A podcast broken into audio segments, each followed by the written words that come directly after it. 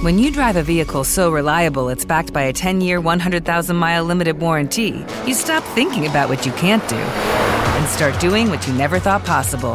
Visit your local Kia dealer today to see what you're capable of in a vehicle that inspires confidence around every corner. Kia, movement that inspires. Call 800 333 4KIA for details. Always drive safely. Limited inventory available. Warranties include 10 year 100,000 mile powertrain and 5 year 60,000 mile basic. Warranties are limited. See retailer for details. Blog Talk Radio.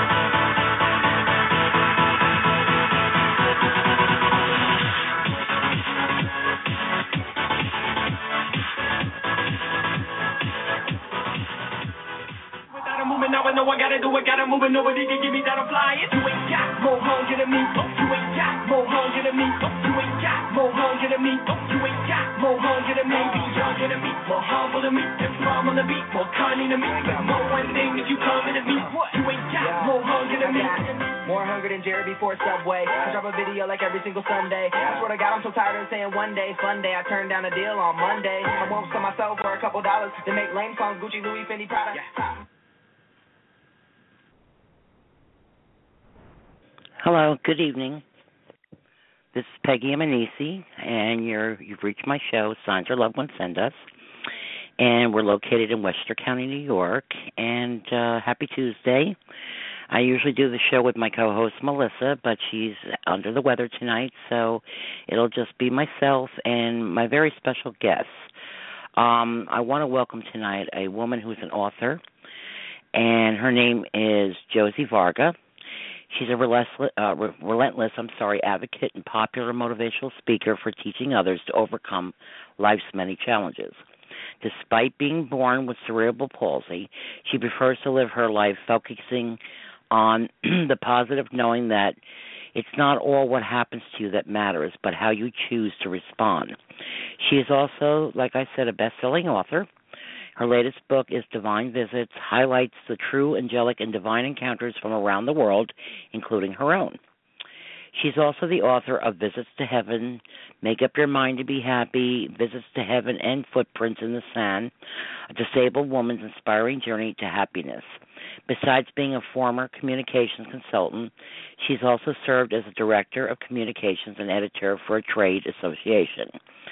As a, spe- a, speaker and blogger, Josie also helps the bereaved by sharing her messages that life never ends and love never dies, just like I tell you. She has several other book projects in the works and is also in the midst of working on a pilot for television based um, on a book on her book Visits from Heaven. She has a popular group on Facebook uh, based on Visits from Heaven, which allows people to share their spiritual experiences and know that they are not alone.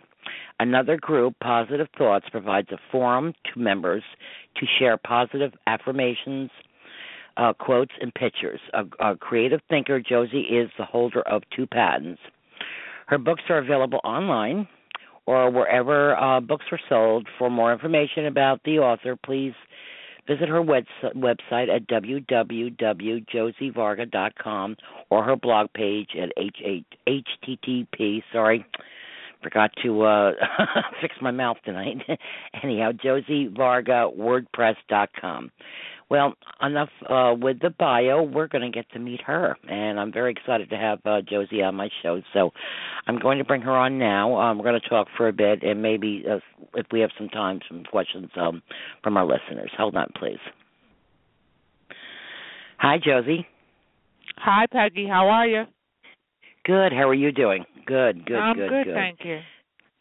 Yeah. Can you hear me um, okay? You know, Oh, I hear you fine. I hear you fine. Actually, I uh, a couple of weeks back when I had uh, Mark Anthony, the psychic lawyer, on, and I forgot who the other one was. I had some technical difficulties, but I think we've worked it out on the show now. Uh, let well, me know if you can hear I'm me. Asking. Yeah, because when Yeah, I no, when you're- I tried you're to dial in, I didn't hear anything. Mhm. Okay. Okay, good. Oh yeah, you know, you know why? Because when you dial in, you're on mute until I I bring you on. That's what it is. Okay. But Oh, uh okay. yeah, there's no more problems. I I no longer Skype my own show because that's where it seems where my problems are. So I don't know if they'll ever work them out. But if you Skype me, you, you sound fine. So Josie, I I want to welcome you. I'm very excited to have you on the show. Oh, um, thanks for having you know me. we. No, anytime, anytime. You're always welcome. You and I met through Facebook, um, and and your site, of course. And I love the site, and uh, you know Thank my you. story. I'm a grieving parent of two, and lost many others, and of course, all Mhm. this work fascinates me. Also, I'm an intuitive medium, and came out of my Mhm. show finally after 60 years last uh, last year. But anyhow, I want to hear about you in your own words. Uh, there's no special format here. Uh, let's talk about how this all began. I want to hear, you know, if you want to give us as much as you can. What what from the from the time you were little and being born with cerebral palsy, and let us know about you. Oh boy. Uh, all right. Uh, well, you know, Peggy, people always ask me, you know, how did it start, and did you always believe in the afterlife? Um, the fact is, I was, you know, always religious. Always believed in God, and yes, I always believed in the idea of heaven and the idea that life doesn't end. However, um, not the way that I believe now. Okay. Um, what Right. happened was, uh, my husband has a friend who died in the World Trade Center attacks of 9/11. Um, Oh, what gosh, is yeah. amazing to me is his name is Rich Lee, by the way, and I had never Huh? met Rich. Okay, I only Right. saw pictures of him. And one night, uh, my first book came out. It's about uh, my struggle with cerebral palsy. It's called Footprints in the Sand. And in the back of Right. the book, uh, I have an epilogue that I devoted. So hmm on this particular night, I had a dream, uh, which I now know was an out of body experience, but I saw myself, Peggy, going down this long hallway, and I get Right. to the end of the hallway, and I go into this room on the right, and I see desk and windows everywhere. And all of a sudden, Uh huh. I see Rich, okay? Wow. And he looked at me and he said, Josie, thank you for mentioning me in your book. Now, Wow. when I say he said that to me, it was all telepathic. It was all mind to mind communication. And I, I said to him, for whatever reason, I don't know why, but I looked at him and I said, Rich, you have to prove to me that this is really you. Right. Now, with, with that, he picks up a phone. Uh, and it was like one of those flip cell phones, okay? And on the phone was a picture of him, his wife, and his son. He was like standing behind his wife and son in this picture. He shows it Wow. to me, Peggy, and he says, Boston is okay. Okay, now Really? I remember feeling at that point, what? You know, why are you telling me You just Boston gave me goose- okay? What? You just gave me I- goosebumps when you said that. Yeah, well, I, you know, the funny thing is, I understood at that moment that that was a message that I had to get to his wife. However, right. I didn't, I didn't know what it meant. I didn't know what he meant in his okay, and I, and I think there was a reason for that. So suddenly, I see myself kind of going through a window, and I'm I'm on the street. I look up, and I see him in the back of what looked like a pickup truck, behind his wife Uh-huh. and son. Okay, he looks at me Right. and he says, "Okay, Josie, go. You know, give her the message." And kind of pushes me forward. And when he Wow. did that, Peggy, I woke up panting, out of breath, in a sitting position, feeling like something hit me in my chest.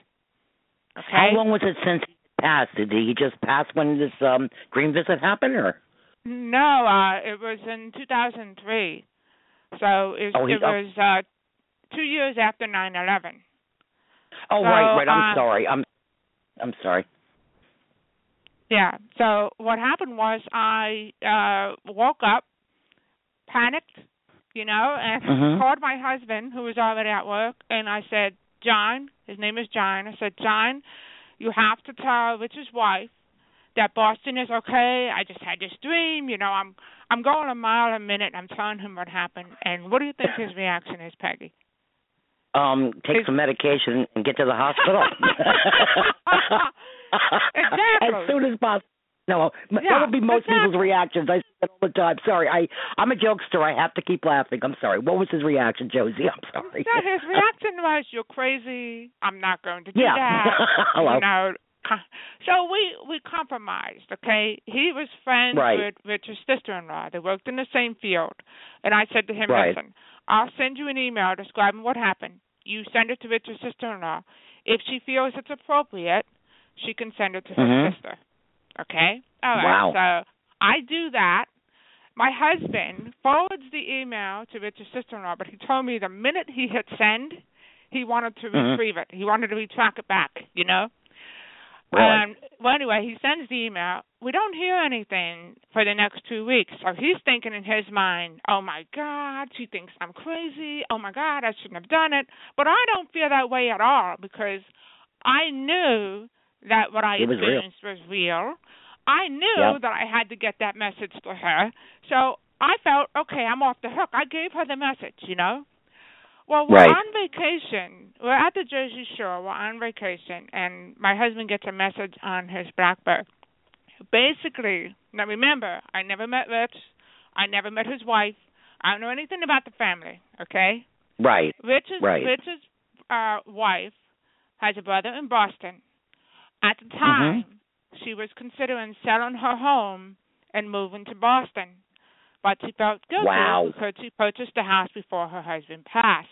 So when he told me Boston is okay, he meant it's Uh-huh. okay. You can sell the house. You can move to Boston. I'm okay with it.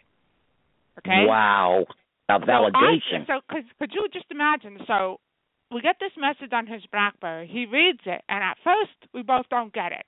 You know. Mhm. Then he reads it again, and we both go, you know. Oh, it, it finally, it finally hit us what what just happened. You know. right. Um, right. But I tell you what, uh, when it first happened, it's not like I ran out to the balcony and screamed, "Hey, everybody! You know, light those men, I never would. dies." Oh you know, wow. I didn't Right. do that at first. I was um Yeah, we I, all are. you know. Yep. yeah, I didn't know what to do. So uh basically when you have an experience like this, as you know, it's uh, like Yes. an epiphany, you know. It it changes who you are from the Mm-hmm. inside out. So you can't go back to the person you were even if you wanted to. So it Right. it just changed me and I I realized that I had to do something. And I started Mhm. to research the phenomenon and that's how visits from heaven came about. Um I Oh, started wow. researching different stories from around the world, but Mhm. the difference with visits from heaven like in my case peggy okay it, it Mhm. was evidential because i had no idea that she had a brother in boston and was considering moving to boston so when i received that message you know it was validating so Mhm. that's what i set out to do in my book visits from heaven every single account in the book is evidential every single account is backed up by some sort of proof Um, Right, right. I don't know how You know. uh, familiar you are with like some of my I have some of my sites and some pages and whatever, but you know how a lot of people um get uh uh orbs and pictures and and a lot of Mhm. people do. I get actual faces of my, especially my late son who passed three and a half years ago. So talk about evidence, you know. And I tell people I've got three more books coming out myself, and the the one the third one actually is is, is the most powerful of all of all the signs since my son passed and stories of our life and what have you. But everyone talk about evidential. Every you know, 90, I would say ninety nine percent of the time when things have happened to me, I've always Mhm. had somebody else to to tell people, you know, because people do look at us like we're nuts or like new age or whatever. Yeah. whatever. I'm the furthest thing from it. I don't you know, I tell people no Whoopi Goldberg hearing ghost, okay? Yeah, yeah, it, exactly. Yeah. I don't sit here Um, with the crystal balls and whatever. And the God get God gives us messages for a reason. He he, he chooses us, you know. Well, let me, let me put um, it this way. Uh, you know, did I Mhm. did I want this to happen to me? Um, no. Am I happy that this happened to me? Do I know that it happened for a reason? Yes. Um, Yep. You know, I'm I'm I have the opportunity to help people, and uh, Right, and that's right. what I'm doing. You know, uh, I'm sharing the message that love never dies, and uh, the countless letters that I get. I mean, it's it's all worthwhile. You know. It, oh yeah, really oh is. yeah. And you and you And when you- represent people also with disabilities. I mean, here you you were Right. born with with A, and uh you can you're showing people that you can um you can do anything. You have CP, I have MS. I have multiple sclerosis since I was 9. And Ah. people look at me and like, how do you do it? It's just I do it. You just you don't think about it. Uh, You don't you think feel about that same go way on. exactly. Yeah, there's so You many know- people that are well bodied that just don't they just go about their life la di da, you know, and and and give very little to others. And uh that's one of the things I stress on the show too. No matter with like your limitations, my limitations, I don't even look at them as limitations. I No, look at them no, as and you know what? Yeah, but to Mhm. me, like I was born with cerebral palsy, and at the time, growing up in a wheelchair and and having leg braces on and having to learn how to walk and all that, at that Right. time, I hated myself. I didn't want to look Mhm. at that little girl in the mirror. You know, it was tough uh growing up. But Yep. now looking back, I realize that there's a reason for everything that I experienced. If I did Yes. not, you know, if I wasn't born with cerebral palsy, if I didn't have bilateral hearing loss, or if I didn't have melanoma, I also was uh, diagnosed with melanoma. All these things happened to me. I would not be able to help people the way that I am. You know, Mhm. so Mhm. everything happens for a reason, and it is a matter of how you think of things. You know, and ironically, you you talk about how I have a disability. Okay, for me, Mhm. it's tougher growing up with hearing loss. Okay, um, I have bilateral hearing loss because it's not even if you look at me. If I walk down the street, you might say, "Oh boy, that girl that girl must have fell or her leg must hurt because she has Yep. a little bit of a limp." You know, that's what people say. Mhm. Strangers come up to me and say, "Oh, what happened? Did you fall down?" And I'll say, "Why?" And they'll say, "Oh, because you're limping." And I'll be the, I'll be like, "Oh, well, yeah, okay." You know, I don't want to go into the whole spiel about how I was born with cerebral palsy, but it's also the same thing. I call it my silent disability, the hearing loss. When I go to a Mhm. restaurant and I ask the waiter to repeat something, Peggy, and he repeats it, Yeah. and then I don't get it the second time. Right. So Do that all I'm the- embarrassed. you know, I'm embarrassed to say, "Hey, I didn't get it. Can you say it again?" So then I order whatever, not knowing what I ordered. You know. Uh, Right, but right. yeah, but my point is though, ironically, um, I'm able to hear spirit. I'm very clairaudient. Okay, Mhm. and when I when I hear messages in my head, it's clear as anything. But yet I'm Right. not impaired in real life. But when I get a message from spirit, it's clear. I don't I don't have any doubt at all as to what I'm hearing. You know what I mean? Now, when did that happen with you? Did that happen after your dream visit with Richard, or had you uh felt that you had this prior to that? You know, when you were younger. Um, I I tell you what, I've had experiences when I when I was younger, but nothing like this. Um, it's definitely um stronger now. To give you an Mhm. example, um, before this even happened, okay, I could Right. not conceive. Me and my husband I had a hard time having a baby, and I ended up having a miscarriage, and then I had two two false positives, which means you're pregnant but the egg doesn't attach to the uterus. Okay, so you right. end up losing the baby.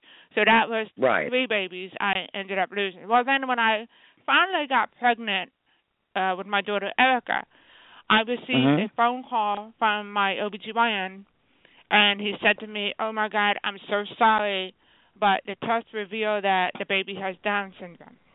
Okay. Really? Well, I was absolutely devastated because even wow. though uh, cerebral palsy is not hereditary, you, mm-hmm. I still blame myself. You know, I'm still thinking, oh my God, this is my fault. This is my fault because I have cerebral palsy. You know, I caused this, and all this is going through my head. Well, then right, I had no, to have an amniocentesis. You know, well that night, mm-hmm. Peggy, I got on my hands and knees.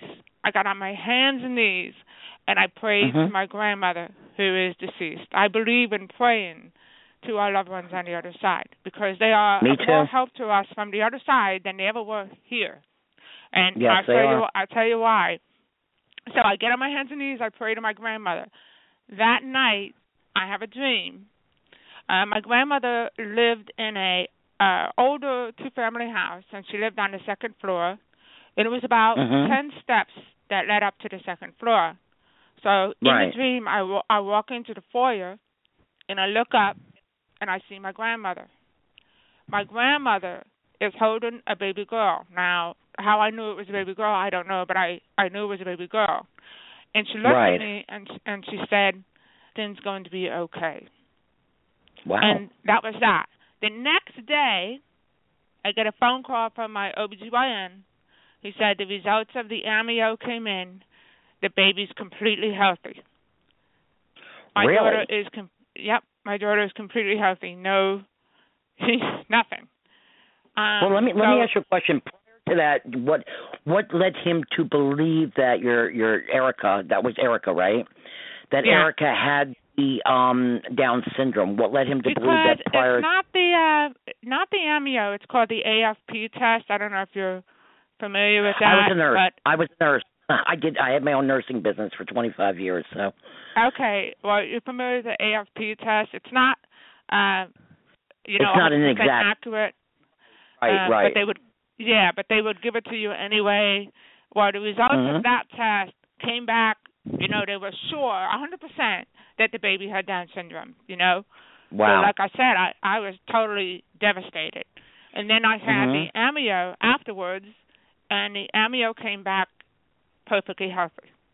So I don't know how to explain that. Well, you know, Um, I had uh, Josie. I had something similar happen to me. Um, I, you, I, I don't know if you know my two children, Meg and Mark, that passed had cystic fibrosis. It's genetic. There were no tests, I didn't and know that, my no. it was seventy three. Yeah, it's genetic. I had my oldest and youngest. I have two without it, two with it. You know, I, I've explained. Uh, I did a show about it. You know, to explain the odds and what have you. Well, Mhm. my daughter was diagnosed at three. A quick story. I had two children at that point, Meg and Donnie, my oldest son, who's now 39. Of course, if, once she showed positive and that she had the disease, he had to be tested. It was right before Easter. And talk about prayer. It's in my it's in my book, Rainbows, Butterflies, and One Last Hug. This story also. Um, Told me I took my son for the test, and he showed he was leaning toward positive uh results for him having it also. So we went home. They said they wanted to retest him to be sure. I went home. It was Good Friday. A friend of mine showed up at her uncle's across the street. She was born again. She wanted to pray with me. I've always believed in the power of prayer. My dad worked for the Episcopal Church for 50 years Right. and taught me that. And we prayed together. That was a synchronicity there with us. And I went back the next week, and his test was totally negative. He did not have cystic fibrosis. Wow. So two more children were born after that. The third one was born. He did not have it. The fourth one, he did have it. And both my children were powerhouses. They taught the world so much. And uh I, I believe there's a reason for everyone um a a purpose for everyone's life. You know, whether you have Absolutely. CP or MS or CF, we all have purpose here. Yeah, people say to me, "Why did you have more knowing it could happen again?" You know, because I gave what God gave me, you know, and and it, everybody has the right to make that decision. And I would have not a trade not traded one day of their lives, you know. I mean, I didn't want them to suffer, but they lived fun and you know they had fun at times. They they they had health at times but uh you know what i try to tell people we all go through sickness in life. We all eventually die.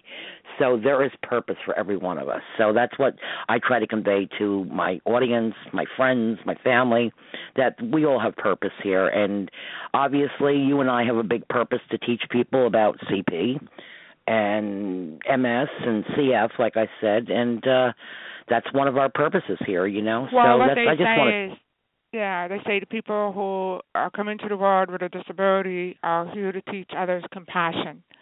Um, Yeah. You know, uh, is that true? I mean, I, I, you know, I don't know. I, I like I said, if if I could change anything about my life, I wouldn't Uh-huh. because if you change, okay, think about your life, Peggy. Okay, if you Mhm. change your past, then you wouldn't be Peggy today. You know, you wouldn't be Right. the person you are today. So, so yes, it, I, I agree with you a 100%. There is a reason. There is a purpose. You know, God didn't say, "Okay, okay, I'm going to send Josie Varga down there for no reason." You know, why right, would do that? right. It, well, And you know they say, um, Josie, that that Mhm. we all we pick our we we pick our plan to come here to learn our lessons. I've always taught people, and I believe since I was a kid, we we come here to teach. We come here We to do. learn. We are in school.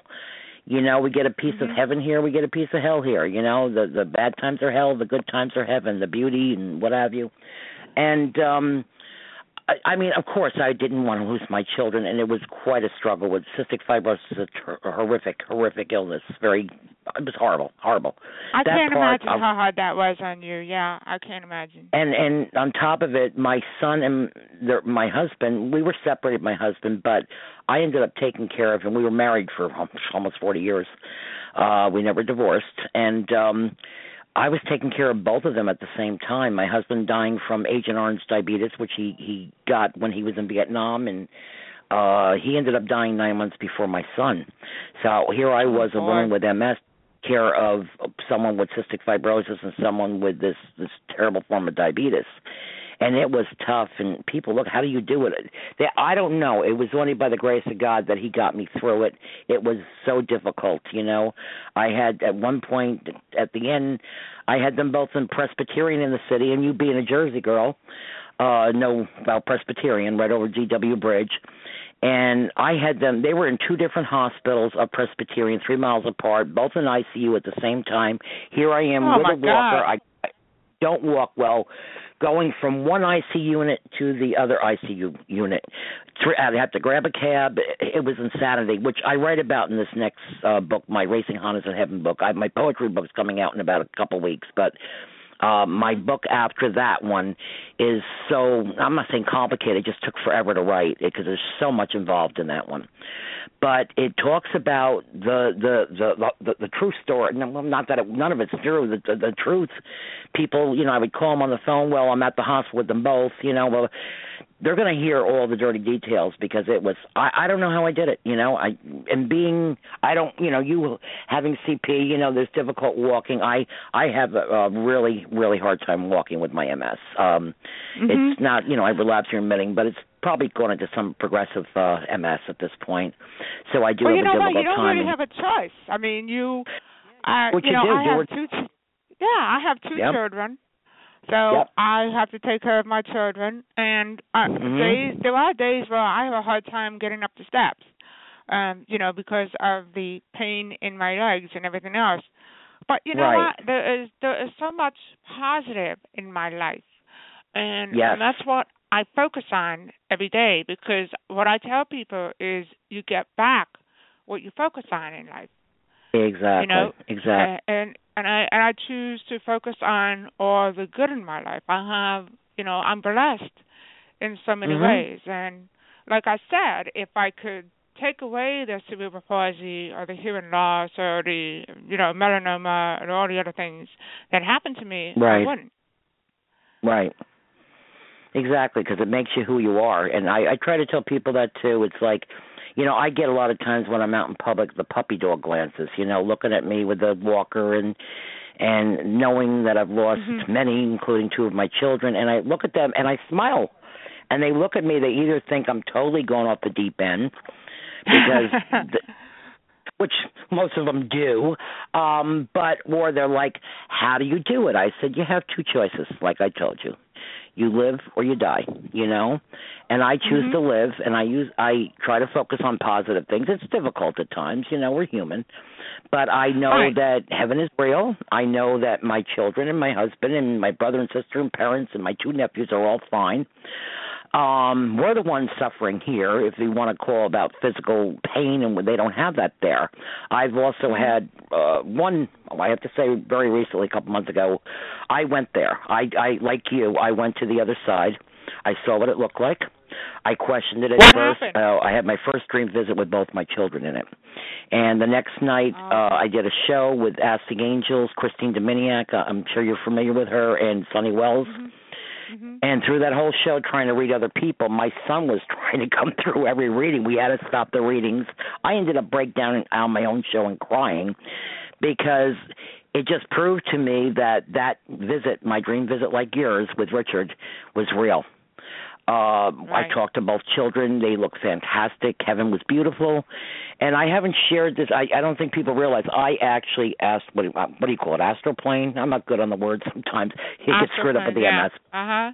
I asked. I my soul left my body, and I went to the other side. I I got a glimpse of heaven. I was like in a park. It was beautiful, and I was there. There's no doubt in my mind. I remember every detail of it. And um, you know, some people hear me and say, "Oh, she's crazy." Well, you know what? Too bad. Think what you want. You know, I know it's real. You know it's real. All my other Right. authors that have on my the uh the other mediums that have come to my show we know it's real and we're here to teach you it is you know i have a part Well, in my you know, own book i say. Yeah, Yep, at first I was kind of afraid to come out and uh, talk about what happened to me, but my sister-in-law. I was telling my sister-in-law, and she said to me, "You realize, Josie, that you've been given a gift." And that kind of Right. like hit uh, hit me like a you know like a ton of bricks. It just it hit me, and I said to myself, "Oh my God, you know, she's right." Um, Mhm. So you know, it really doesn't matter um, who believes, who doesn't believe, because I I know what happened. I know what's real. You know, right I know it was real. Uh, so Mhm. it really doesn't matter. And and you know what really cracks me up is right when I say to people, okay, well, if you don't believe it, that's fine. You have a right to believe whatever you want. But how do Right. you explain that? How do you explain him saying Boston is okay when I didn't even Mhm. know about Boston? How do you explain that? And I always get, Well, well, I don't know.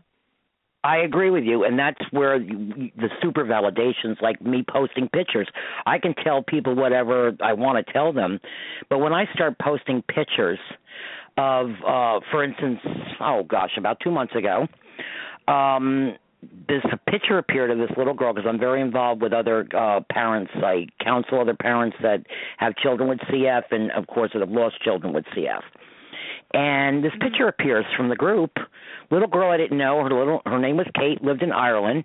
In the picture, there's a boy laying in her hospital bed. This is prior to her death, obviously, because she was one of her exacerbations where she was getting ready to go home.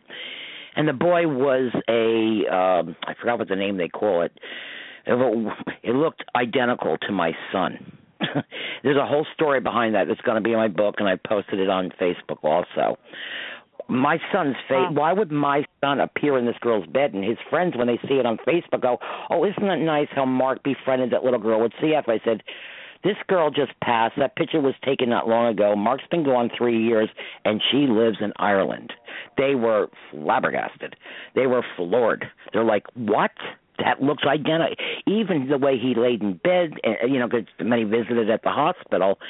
So you know, we we try to give them proof, like your validation with the Boston thing, like my pictures. Uh, I even had an au- I have an audio of one of my shows where my son came through, and I just did a little movie about that, and I posted where he comes through and you can hear him go ma, and if you knew him, it was his voice through my show. So I mean, you can't Yeah, well, make see, this. they thing- do you can't it. chop. Yeah, they communicate. you know? yeah, but they communicate, Peggy, in ways that they know we're going to get it, in ways that they know we're going to understand it. You know what exactly. I'm saying? Like exactly. I, I get a lot of messages for other people. Um, I'll, I'll give right. you an example. I mean, there's a there's a woman in my book, and her uh-huh. daughter came. One day, I'm folding clothes in my room, and I heard mm-hmm. call my mom, and I went call my mom, and all of a sudden I knew I knew it was Misty Angel. It's a, a story in my book. The girl's name is Angel, and mm-hmm. I called the mother up and I said, uh, I I don't know why I'm calling you, but I heard your daughter tell me call my mom. Like intuitively, I heard I heard right. call my mom, and intuitively I knew it was her. Right. But when I called her mom, guess what? It was what? her mother's birthday. Really? yeah. Oh wow. Yeah, it was her mother's birthday. So again, um it, it's been a long road for me. See, the difference is you you have to trust what you're given, and that is so mm-hmm. hard. You know, because even right. for me, I'll I'll get a sign or I'll get a message and I'll say, oh, you know, is it just wishful thinking? You know, mm-hmm. am I am I imagining this? Even even mm-hmm. though I know beyond a shadow of a doubt that there is uh it's you know real. life after death and all that, there's still that part Mm-hmm. of me uh that thinks well maybe I'm imagining it. It's only human, you know, it's it's our ego. I, every time I read somebody, I swear to you, I give people all over the world readings, okay? And I question and I'm like, why is it and like you, you you I can't explain how I get the messages. They just like flow through me channel, but I don't like speak like them or whatever. They channel me. And they just Mm-hmm. pop up. Yeah, I did it a couple hours ago. A friend of mine wanted to connect with her father. I did a private thing with her, and I said, uh, "Did he ever have a Cadillac?" And he likes the cat. And she goes, "Oh my God, yes. That's all I need to know. Thanks, Peg. You know, I know he's around me. You know, and especially people I don't know. I, people calling cold calls. I don't know them, and I get messages like their dog's name or their child's dog name. I got a stuffed animal that was a uh, in memory of a child. You know, I don't know where it comes. Well, I know where it comes from, but I don't understand let me it. ask You know, something. When you get Sure. that, are, are you Mm. seeing images or are you hearing things in your head? it flow it just flows out my mouth. It just flows. I've I've seen images. I've actually my son has appeared. My son, uh, it'll be in the book too. My son has appeared to me uh, on more than one occasion. A few weeks after Mm-hmm. he passed, I saw his face while I was in bed. I was wide awake. Another time, I was at my laptop uh, months after he had passed. He used to stand behind me at the sink at the kitchen. I was at my kitchen table. I looked to the the corner of my computer and I saw a reflection. It was him smiling at me, standing behind me. He appeared to three of my neighbors at different times. Um, two of them within the same week. They didn't know, and they both came to me. He appeared to my oldest son's wife down in Carolina. Uh, one of my first shows, and she, I never thought she even believed in this. She always said, "You're nuts," you know what I'm saying? She's one of those Mhm. very Mhm. skeptic. So one night she called into the show and never told me. It just happened to her, and she started to cry on the show. And I'm like, wow. Uh, he appeared in a crowd and smiled at her. And, and I said, well, are you sure it wasn't somebody look like? She goes, no, because he disappeared. And that's what he does. He he'll materialize and then disappear. Um, on the th- three occasions that I've seen him, you know, he stood there for a little bit behind me at the sink. The night and when I was laying down and about ready to go to sleep, and not even tired when he appeared, he was smiling. But I, I was, you know, coherent. I wasn't drunk. I don't do drugs, so it's real. It's real. I mean, I I have uh, valid. Yeah, and the, so- the only thing is, I told people too. You know, you sit. We all now. You're you're you're an Irish Catholic girl, right? You you you're you grew up Catholic. Yes, Roman Catholic. uh-huh. Okay. I grew up, you know, Episcopalian. Like I said, my dad worked for the church, and I put in my my my book that's a bestseller. I put in why do you sit? You sit in those church pews listening to the same message we're giving you. Heaven is real. When you die, you're going to go there. Blah blah blah. But then when somebody like me or you, Josie, come out and tell people this, you look at us like we're crazy. What's the difference here? You here you Yeah. have proof that we're giving you, like you said, concrete proof. and yet you'll go and listen to church, and and though you you've never had a vision or whatever, you were just taught this, and you you see it, you're believing what you're not seeing, and we're giving you uh evidence you know, and we're crazy. I, I don't get people. Well, I you know what it is. Yeah, but you know what it is. It's fear of the unknown. That's what it is. I mean, uh, you know, I get Yeah. it from people in my own family. Um, you know, I mean, yeah, I have family members who support me, but then again, you know, there are family members who don't, and there are friends who don't, and that's Mhm. okay. I mean, you know, they have a right to believe whatever they want to believe. I mean, just yesterday, my mom says to me, "You know, you're going to write another book about this stuff. You know, why can't you write a story? Why can't you write about something happy?" Yeah, and, yeah. It is and happy. It really, it is. That's what I would say to her. Yeah. It is happy. It is Hello. happy. You know. You know, I'm, I, I mean, I said, Mom, I said, I am teaching people that love never dies. You can't get any better Yep. than that. You know, Yep, you can't this get is- any better than that. I agree with you, Ange. I really do. Uh, Ange, I'm sorry, uh, Josie. Actually, I have the chat room moment. I I have to say something to you, if you don't mind. Um, Sure. I have a girl that I've been kind of mentoring um, because she's intuitive. Okay, she just Mm-hmm. wrote me. Does Josie have a little girl on the other side? She's seeing she's seeing a little kid right now, and she has light brown hair. Now, you did have miscarriages, right? You said you had uh, lost Yeah. a couple. Yeah. Yeah. I, So I, that's uh, what I wrote. Well. I know the uh the miscarriage I had uh was definitely a boy. Um the Okay. other two, the false positives, I don't know. Um Okay. you know, I don't I don't know, but uh it's Yeah, it's she's possible. well. Anyhow, she's on the chat room asking me that if she wanted to know because the little girl's coming to her, and if um, you, did you ever get to see the movie um, uh, Heaven is Real? I actually did a whole Yes, show I on did. it. Yes, well, I I'll tell you that little boy. Even the, he looks like you know uh Colton, but he also resembled my son, and not just looks, but in things that he did. And of course, that part where he went over there and didn't know his mother had a miscarriage and met his sister. So maybe that's what Angie's seeing. You know, Absolutely. letting you know that you did have a little girl and she's on the other side. So, Uh, so that's, that's a good. that's that's a positive thing.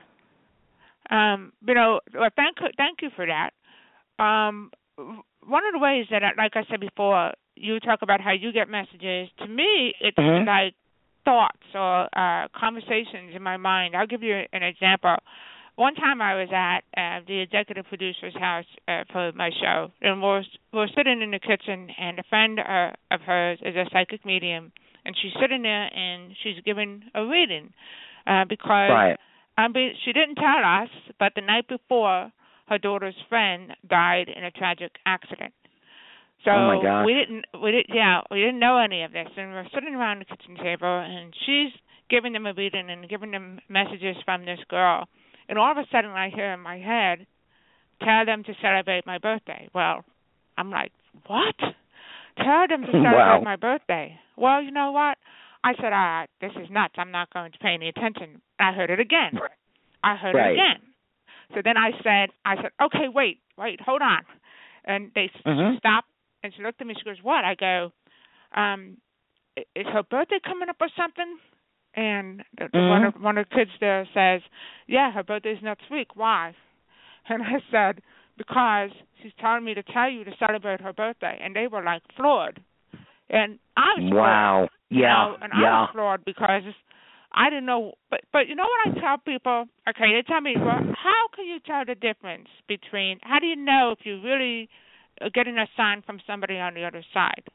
Well, Mhm. if you have no reason, like in my case, okay, I'm sitting there and I'm listening to this reading, and all of a sudden Mhm. I hear in my mind, tired of to celebrate my birthday. Why would I think that? I had no reason Yeah. whatsoever to think that. So Yeah, there was really no you, connection you. Know, so Yeah, I mean, they yeah. wow. Yeah, so That that's isn't- how you know um Mhm. that you know it's a sign. Uh, another time, I was on the phone with a, a very good friend of mine. Usually, for me, I have to have an emotional connection to someone. If I Mhm. really care about someone, um, you know, it, it's easier for me to, to get the messages. But I was on the Mhm. phone with a, a good friend of mine, and she was talking about her father. Uh, I had a, a dream about her father, and she had a dream about her father two two days later. I I don't want to get into details because it's personal, Mhm. but uh while I was on the phone uh, with her, all of a sudden I heard her father talking to me in in my mind. And I, Mhm. I said to her, I said to her, "Wait, stop, be quiet," you know, because it, it was unbelievable. It was like it was like I I could have given her a reading at that point because she was talking to me Right. and sending me all this information. And I Mhm. tell you, Peggy, that was the first time anything like that has ever happened. You know, where I got Yeah, a there's a lot, lot of of- information. Well, I'll tell you.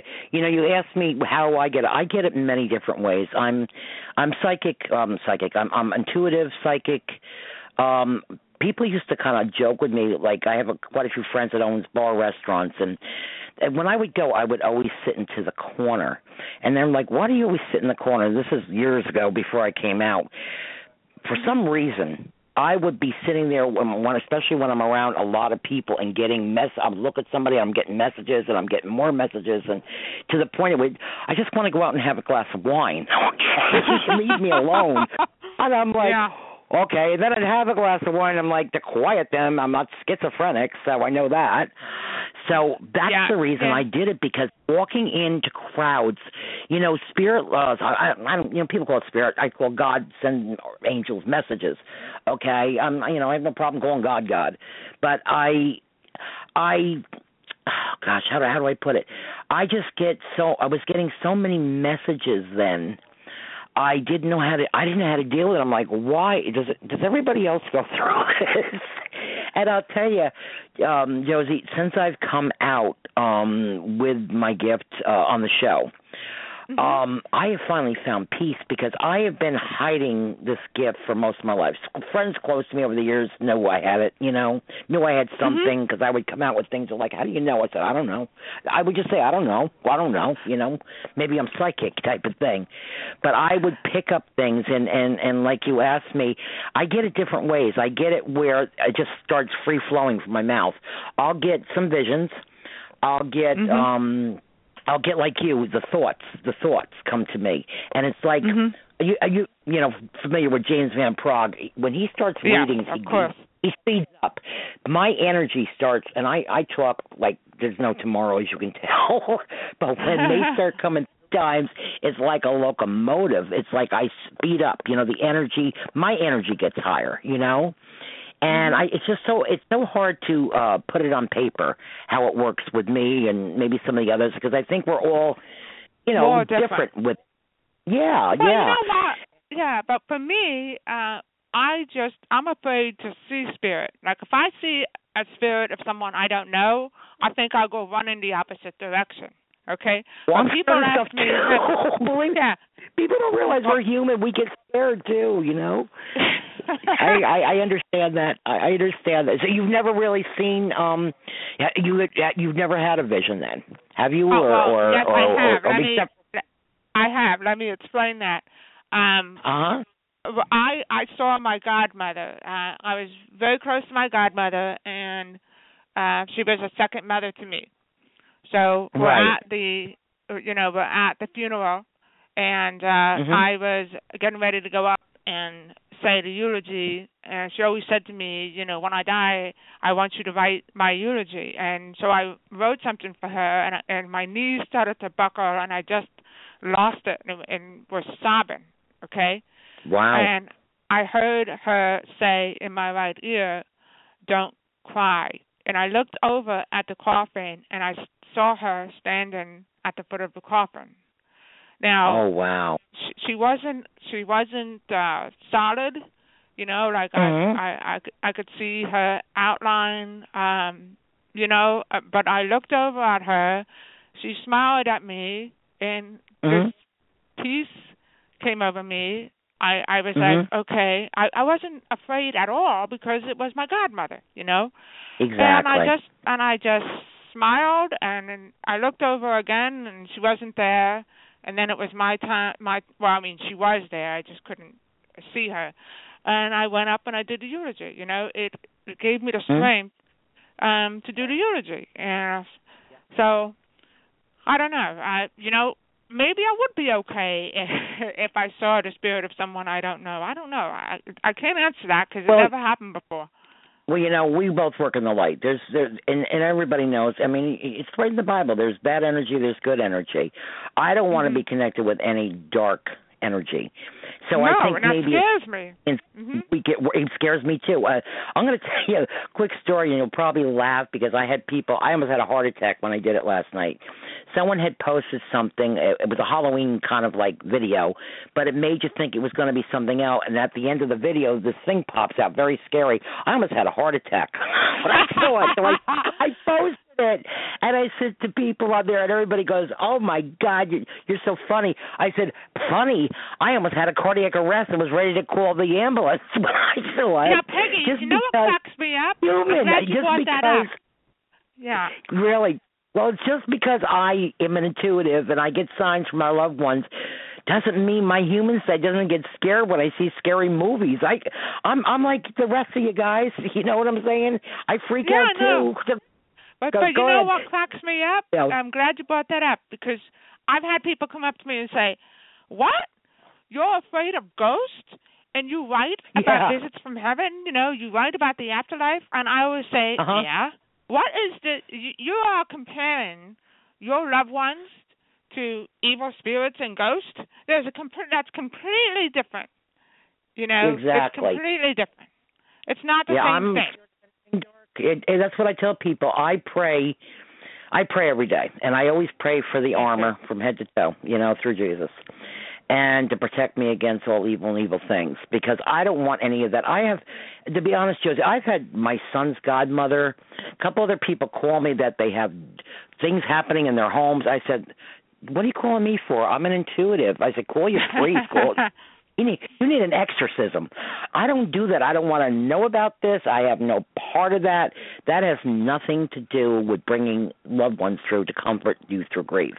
And I, I wish people would get it because I think they look at us that have messages like we're we're we're working for the devil. Uh, we're not. Hello, we're not No. doing that. We don't want that in our lives either. So, and I stay away from anything like that because I am not a priest. I'm the first, you know. It is you, I'll- I'll tell you, time. in the spirit of Halloween, I'll, I'll tell you the story. This is uh, the truth, okay? I had, uh, you know, this is um this guy Anthony Quinata. He's a, a psychic medium, and he's a friend Mhm. of mine. He's also in Visits from Heaven.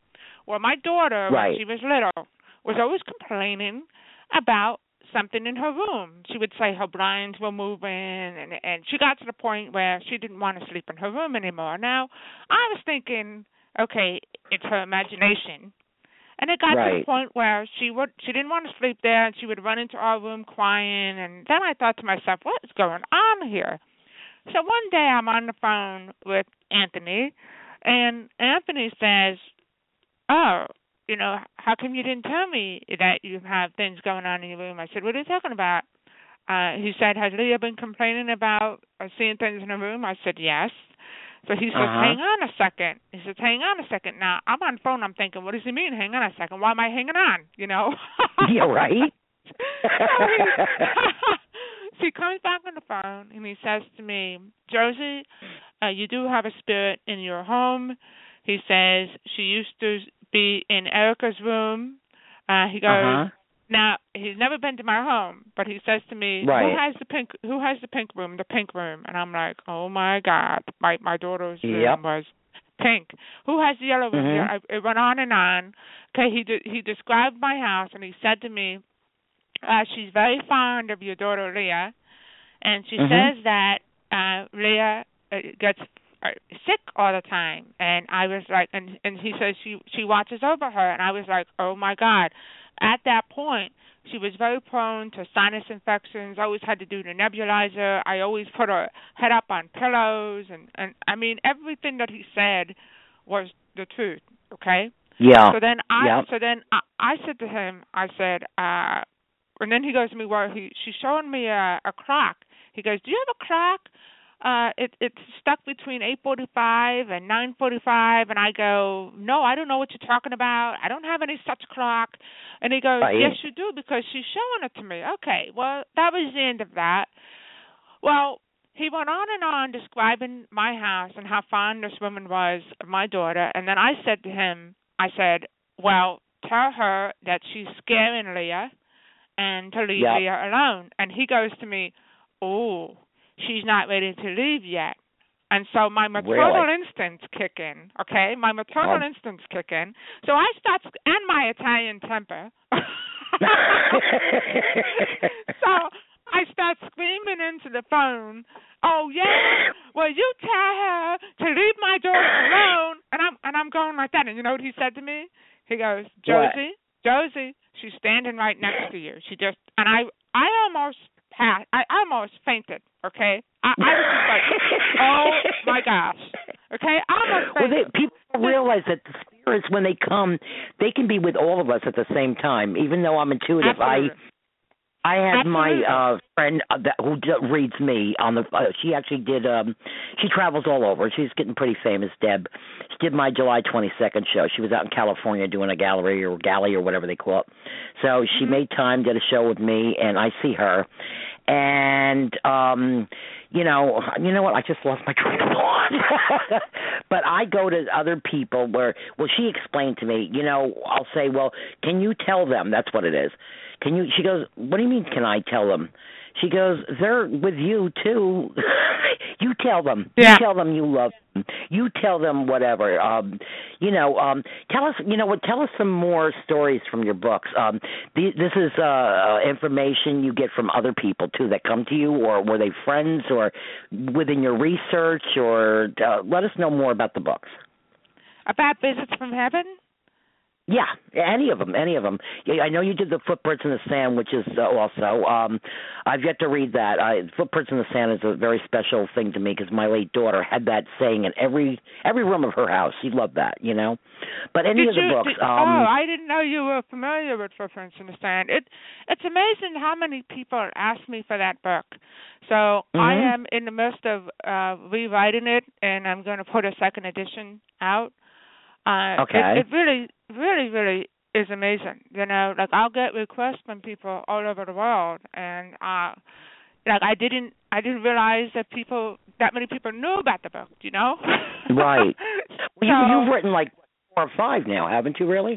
I've written Altogether? five, yeah, and I'm going to do another one now about deathbed visits, and that will Uh-huh. be the the next book in the series. Um, Mhm. You know, because there's visits from heaven, which is about after death communication. There's visits Right. to heaven, which about which is about near, near death experiences.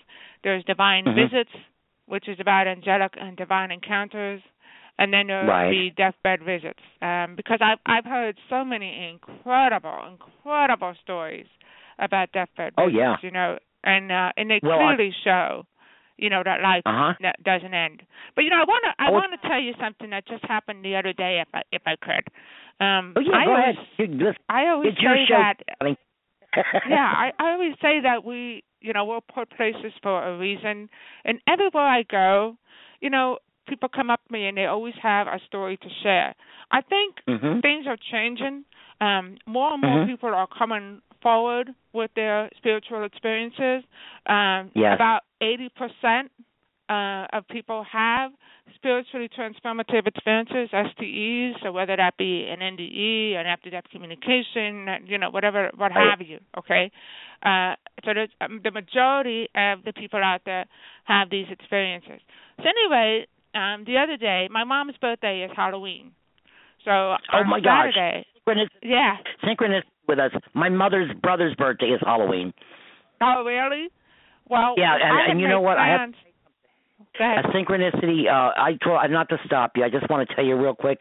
My show Mm-hmm. always has synchronicities for some reason. Like you, Mm-hmm. like you said, your mother's birthday. Now my uncle. And when I met you too, you come from the same town that my mother's family came from in Jersey. From Elizabeth. Yeah. Yeah, from Elizabeth. That's all. You know, they lived in Ringoes, Elizabeth, uh, a couple other places, but uh, uh, Elizabeth is the place that always stuck out in my head for my mother's side of the family, and that drew me to when I found out about you and was on your page. Uh, when I saw about you living in Elizabeth, I said, "Oh my gosh, what's going on?" And now you're telling me your mother shares a birthday with my uncle. So I just have to do my plugs for my synchronicity. But I want to hear about your mom's birthday. Go ahead. I'm sorry. Okay. Well, what what happened was, uh, you know, there's a restaurant uh in another town, a couple of towns over, called Vintage, and uh, they were having Italian music. So I said to my mother, Mhm. "Mom, I want to take you out to dinner for your birthday, and we'll go to this restaurant because they're having Italian music, and you know, we'll have a good time." So okay. Right. So we make plans, I make reservations, and I get a phone call from my father an hour and a half beforehand, and he said he really didn't feel well. Um, he hasn't been feeling well, and uh, I'm sorry, but you know I'm not going to be able to go. So Right. I said to my I said to my mother, I said, "Oh, mom, you know I I made these reservations. I know the owner. I feel bad." I said, "Let me um still go." I said, "Do you mind if I still, you know, go without you and daddy and I'll take the kids with me. And Right. she said she said, Sure, okay. I I just felt like I still needed to go. So I Mhm. go and I'm I'm sitting at the table and all of a sudden the owner comes up to me and she says, Oh Josie, come here, I want you to meet someone. So I, I walk over and she introduces me to her mother in law and she says, My mother in law uh wrote a book too. And I said, Right. You did? So then she goes, Yes, sit down. And I sit down. She's an older woman. And she Right. says to me, um, uh, My book is called An Angel from Heaven, from Above. It's called An Angel from Hmm. Above. And I go, and I go, An Angel from Above. I go, What is Mhm. your book about? And she Right. goes, Oh, well, you're probably not going to understand. She says, But I lost my son and you know I get messages from him, but maybe you don't understand. And I, I looked at her and like, oh my God. I said, uh, yes, Well- I totally understand. yeah. Uh, I said, I said, yes, I totally understand. And I said, I'm Josie Varga. I'm the author of Visits from Heaven. And she looked at Right. me and she was like, she was like, oh my God. So we started talking, and I, I said to her, I said, so go ahead, shoot, tell me what happened. And Yeah. she told me that her son was 15 years old, and he had he got hurt uh in football, okay, Mhm. and ended up he was bleeding in his brain, and he died. Okay, Oh, 15 gosh. years old. So Hmm. she said she was totally, totally devastated, Peggy, and Wow. didn't want to leave her room, didn't want to go anywhere. And she said she was feeling, yep. in her room, and it was Easter Sunday after he passed. She Mhm. said, and she's laying in she's laying in bed, and her Right. son used to call her Bella Mama, which means beautiful mother. You know, beautiful mom, Right. Bella Mama. So she Right. said she's laying in bed. All of a sudden, she hears her son's voice, Bella Mama, Bella Mama, right? And she said, I'm laying there and. I'm thinking, oh my God, you know, I, I'm losing it. You know, that's my son. I know it's my son. And she she hears Mhm. it again. So she sits up. She looks over at the doorway, and there's her son.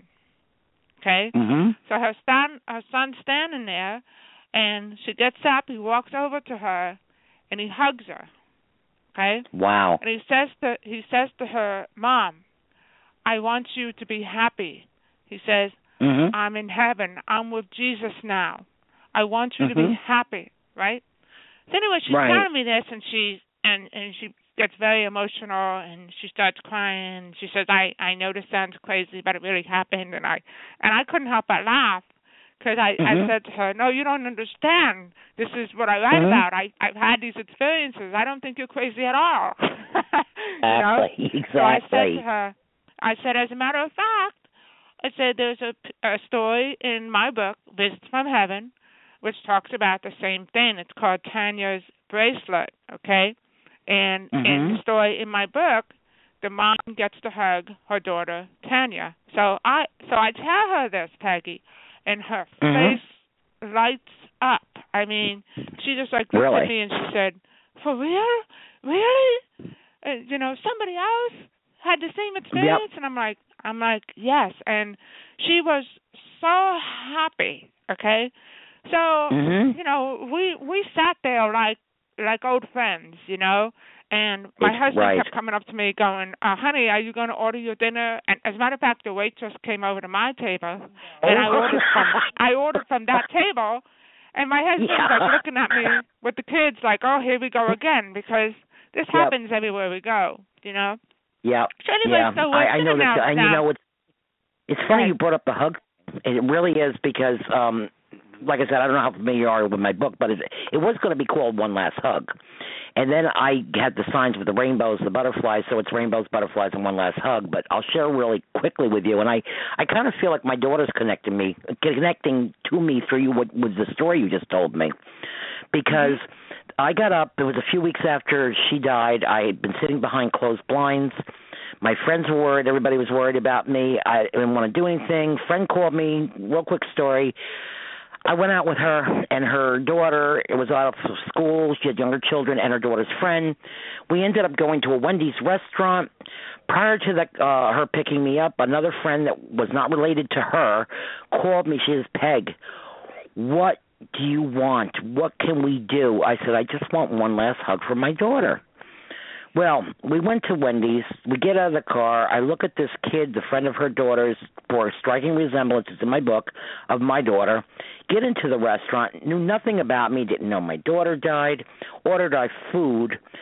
Josie, as God is my judge, this girl in the middle of Wendy's in front of her friend, my my friend her, that brought us there, and the whole restaurant wraps her arms around me, hugs me, starts crying, comes like out of a trance, and looks at me. She goes, "Why am I hugging you and why am I crying?" Mhm. So I feel related to your story of the hug that you're saying because that was what the book, my book, was originally about. So thank you for that because you just gave me a message from my daughter. I really feel See? present.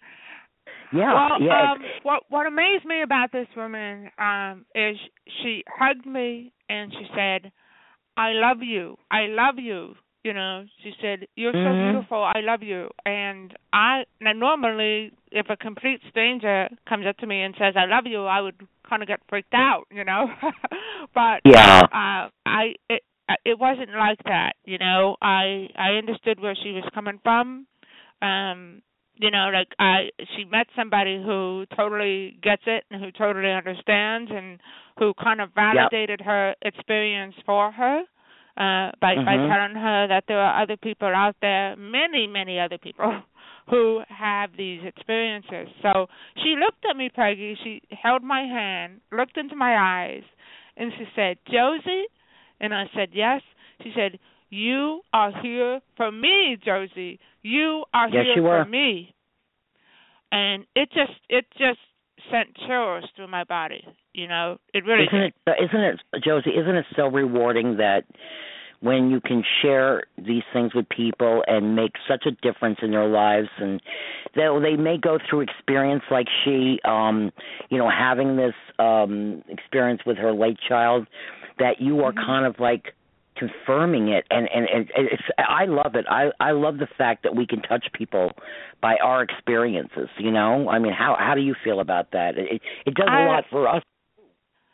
Uh, I, absolutely. I- I mean, I, I think that's what it's all about. I think that we are here to give love and receive love. So, to me, when I'm able to help another human being, you know, I Mhm. feel like I am I'm serving my purpose. You know, Oh, yeah. I'll give you an example. One time I was in New York City and I was, I was doing a radio show, and I was out in the common area waiting for the producers to call us in. So as I'm Mhm. standing there, there was a, a teenage uh psychic medium that was scheduled to be on the show too. Okay, and he looked at me and he said, "Josie, uh, I have a gentleman here for you." So what do I do? I turn my head and look around. he says, No. and he That's says, cute. "No, no, no, Josie, in spirit." So I said, Right. "Oh." So I said, "Oh." So he looked at me and he said, he, started describing him, you know, Mhm. and, and and he described my husband's friend Rich, the one who died uh, in the World Trade Center attack. And he said to me, he goes, uh, I I said to him, I said, oh my God. I said, you're describing Rich. It's Rich. And he said to me, yeah, he's nodding his head, yes. And he's telling me to tell you that you are meant to do what you're doing. Uh, he Mhm. said that you were led to ARE, ARE, the Association for Research and Enlightenment, who are my publisher. I my books are published under uh, a division of theirs called Fourth Dimension Press. But um, Uh-huh. I always knew that I was led to them. But anyway, so one of the things he said to me he goes, "That book that you think is coming out, well." He said it's not coming out until two months later. Now, uh, I had finished writing Visits to Heaven, which is about near-death experiences, and Mhm. uh, they told me that the book was going to come out in December. So that's what he was referring to. He says uh, he said to tell you that the book's not coming out when you think it's coming out. It's coming out two months later. Well, Mm. you know, kind of, I, I was like flabbergasted, you know, by the whole thing. And Right. and the producers the producers called us into the studio, and then that that ended the reading. I didn't I didn't I wasn't able to get any more information. So Right. uh, a couple of weeks later, I find out from my publisher. Guess what? The book's not coming What? out in December. The book's coming out in February. I almost fell off my chair. Wow. Okay. Wow. I know. It's uh It's unreal. It, it's just Tell, you know, tell us, Josie, about some of the things you've done. Um, some of, you've done. You actually, do you, you? I may be mistaken, but I thought I read somewhere that you have an actual movie possibly coming out about your uh your your book. we're, we're doing a pilot uh based on visits from heaven. So Oh, really? Uh, yeah. So we're you know let's see let's see how that works. I mean the TV in- industry is uh, very difficult, so uh, I'm keeping my fingers crossed. I mean, we have all the the footage done. Uh, we're in Mhm. the process of putting it all together, and uh, I'm really, you know, I'm really excited about it. So, if, if Oh yeah, yeah. be, I mean, will, will know. that be on like um, uh cable? Will it be on like uh, you know, Well, yeah, well, local? well, well, well, we're hoping to Uh, do will it. We haven't pitched it. know? We haven't pitched it to the netbooks yet because it's not done. Um, oh, okay. Yeah, we're, hoping to pitch it to OWN, and you know, hopefully it gets picked up. We'll, we'll see what happens. But it was, you know, it's it's been a very exciting journey. Let me tell you. And you know, I want to mention one other thing um, based on my book, Divine Visits. I, ironically, Peggy, I'm in the Mhm. midst of writing a book about angelic and divine encounters, right? Right. And I'm Mhm. scheduled to go, I'm scheduled to go for my annual mammogram. And every time I go for my mammogram, I always get one of those letters that say, "Okay, you have to come back. You know, we have to do further, uh, you know, scans Studies and whatnot." And yeah, Right. and it it normally doesn't concern me because I have dense breast, so I'm always being asked to go back. Okay. Right. But this time I get a letter and the letter was different. This time the letter said, uh, we see something on the left side. Well, when I read Mhm. that one line, I completely you panicked. freaked. Okay, I yeah. completely panicked. So anyway, a, a day that I will never forget for the rest of my life, I I go back to to uh you know get further scans for a second level ultrasound. But What what they did is they did another mammogram, and then after the mammogram, I went in for the second level ultrasound. And the technician is paying special attention to one spot on my left breast. She kept scanning it and scanning it and scanning it, and I'm laying there and I'm thinking, oh, you know, oh boy, this is not good, you know. And then all of a sudden, she looked at me and she said, um, you know, I'll be right back, Mrs. Varga. I have to go talk to the doctor. Right. She leaves the room, uh, you know, leaving me alone with my thoughts. And I'm laying Mhm. on the table and I'm thinking, oh crap, you know, I'm in trouble here, right? Yep. So I decide, you know, I always had a lot of faith in God. So I Mhm. said, I'm going to cry out to God. And I said, God, is everything okay? Now, speaking of telepathic, how I can always hear things in my head, I heard back clear as day, no. And I'm thinking, no. No what? Well, what do you, you know, what do you mean no? So I said it again. God, Mhm. is everything okay? I heard back, Mhm. no. So Really? I, so at this point I said, okay, well, if everything's not okay, Lord, you have to fix this. You have to do something. You know, I, I'm not ready to go yet. I'm not ready to leave my two children. I'm in the midst of finishing my book. Like I don't remember my exact words, but all that's going Mhm. on. You know, I'm saying that in my head. So then, then I make a second plea to my godmother Right. Lucy. Now, my godmother Lucy uh, was extremely religious, extremely religious. Always went Mhm. to church. You know, went through many hardships in her life, but had immense faith in God. Uh, so much so that when I was a kid, I would say to her, Lucy, if anybody's going to heaven, it's you. So when you get up there, put in a good word for me, and we would laugh. So I, Right. this day, as I'm laying there in the in the room, I I decided to cry out to my godmother. So I said, Lucy, if I ever needed you, Lucy, I need you now. Please, Lucy, Yep. help me. Right? Mhm. So I say that. All of a sudden, I look up. Now you have to imagine this. I'm in the X-ray room. There's hardly any light. Okay. I'm Right. topless. So where am I going to go? Okay. So I'm laying. Right. I'm laying on the table. All of a sudden, I look up, and I see this white, magnificent orb. Okay. Wow. It slowly descended from the ceiling. I'm watching it and I'm thinking, okay, you've lost it, Josie. You've lost it. So I rub my eyes together. I, you I know, understand I, that. yeah, I rub my eyes together. I open my eyes again. It's still there. So it's slowly descending towards me, and I Mhm. realized, oh my God, something really divine, something magnificent is taking place here, right? Right. And this peace and calm comes over me that I cannot explain. It stopped Mhm. about four inches above my chest, and then Right. moved to my right. Okay, moved to Really? my right and and stopped. Well, Wow. when it stopped, I reached my hand out to it, and I said, Mhm. "Come to me. I'm not afraid. Come to me."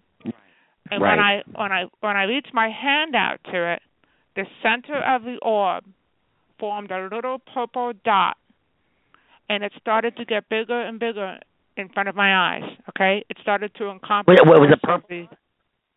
It was yeah, purple, you the said? purple. The purple was a small dot in this white Mhm. orb.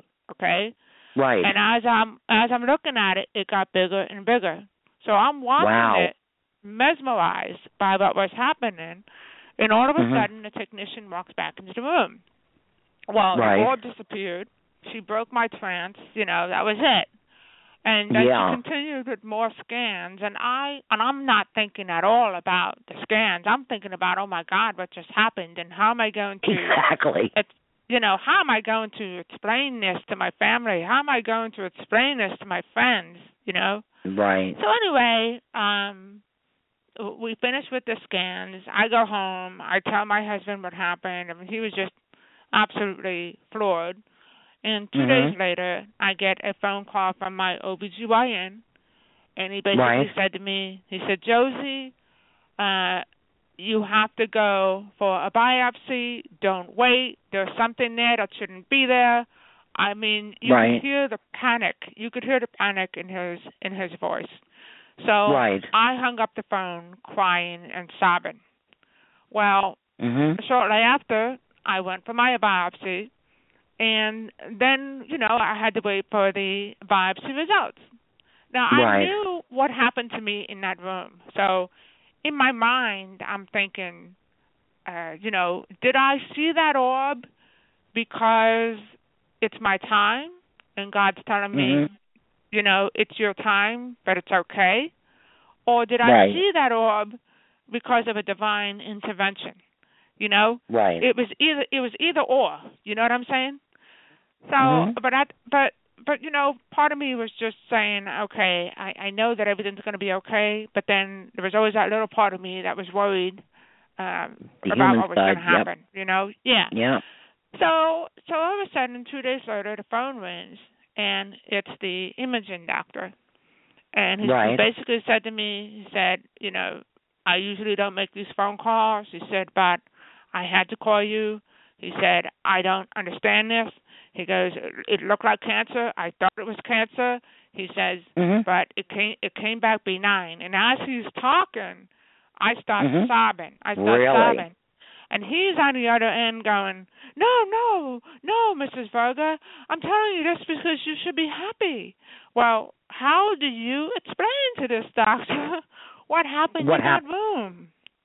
Yep. You know? Yep. How do you explain that you know, your Did you fate was changed.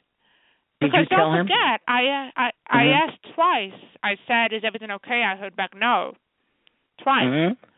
Um, so I knew that it was cancerous. But anyway, so I I hang up the phone on him and I cried Mhm. in my husband's arms. You know, I, I cried happy tears.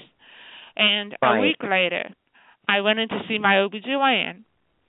And Mhm. we talked about we talked about the biopsy results and I said to him, I said, Hey, I said, so they thought it was cancer, huh? And he looked at me and he admitted that that's what he was told. So I have Right. a very good relationship with him. So I decided, well, you know what? I'm going to tell him what happened in that room. Uh, Good for you. I'm so- fine. Yeah. Wow. If he believes me, fine. If he doesn't believe me, fine. I don't care. You know. Yep. So I so I tell him what happens in that room, and his his mouth just like basically dropped. He was just like, "Oh my gosh!" And he looked at me and he goes, "Josie," he goes, "I don't know what happened here." He goes, "I really don't." He goes, "But let's Mhm. just be happy it happened." He goes, "There are things in life that we just can't explain." And you know what I wanted to say to him? I didn't say anything, but I wanted to say, but I can explain this. I can explain this. I had a divine intervention, you know, Mhm. uh, and and ironically, I would experience this in the midst of writing my own book about divine interventions. Wow. You know, um, Does he know Yeah. that you are an author? Does he know that you've written books and, and what have you? oh yeah, oh yeah, he knows. Uh, but you know, it's not. I would I would send him a copy and circle that and say, "There's your answer. There's your answer." Yeah, and and you know, but it's just ironic how that happened. Uh, I mean, Yeah. It's just see. Let me tell you, um, visits from heaven, visits to heaven, divine visits. Um, these are this is you know these are books that I never planned on writing. You- You can say uh, they were divinely guided.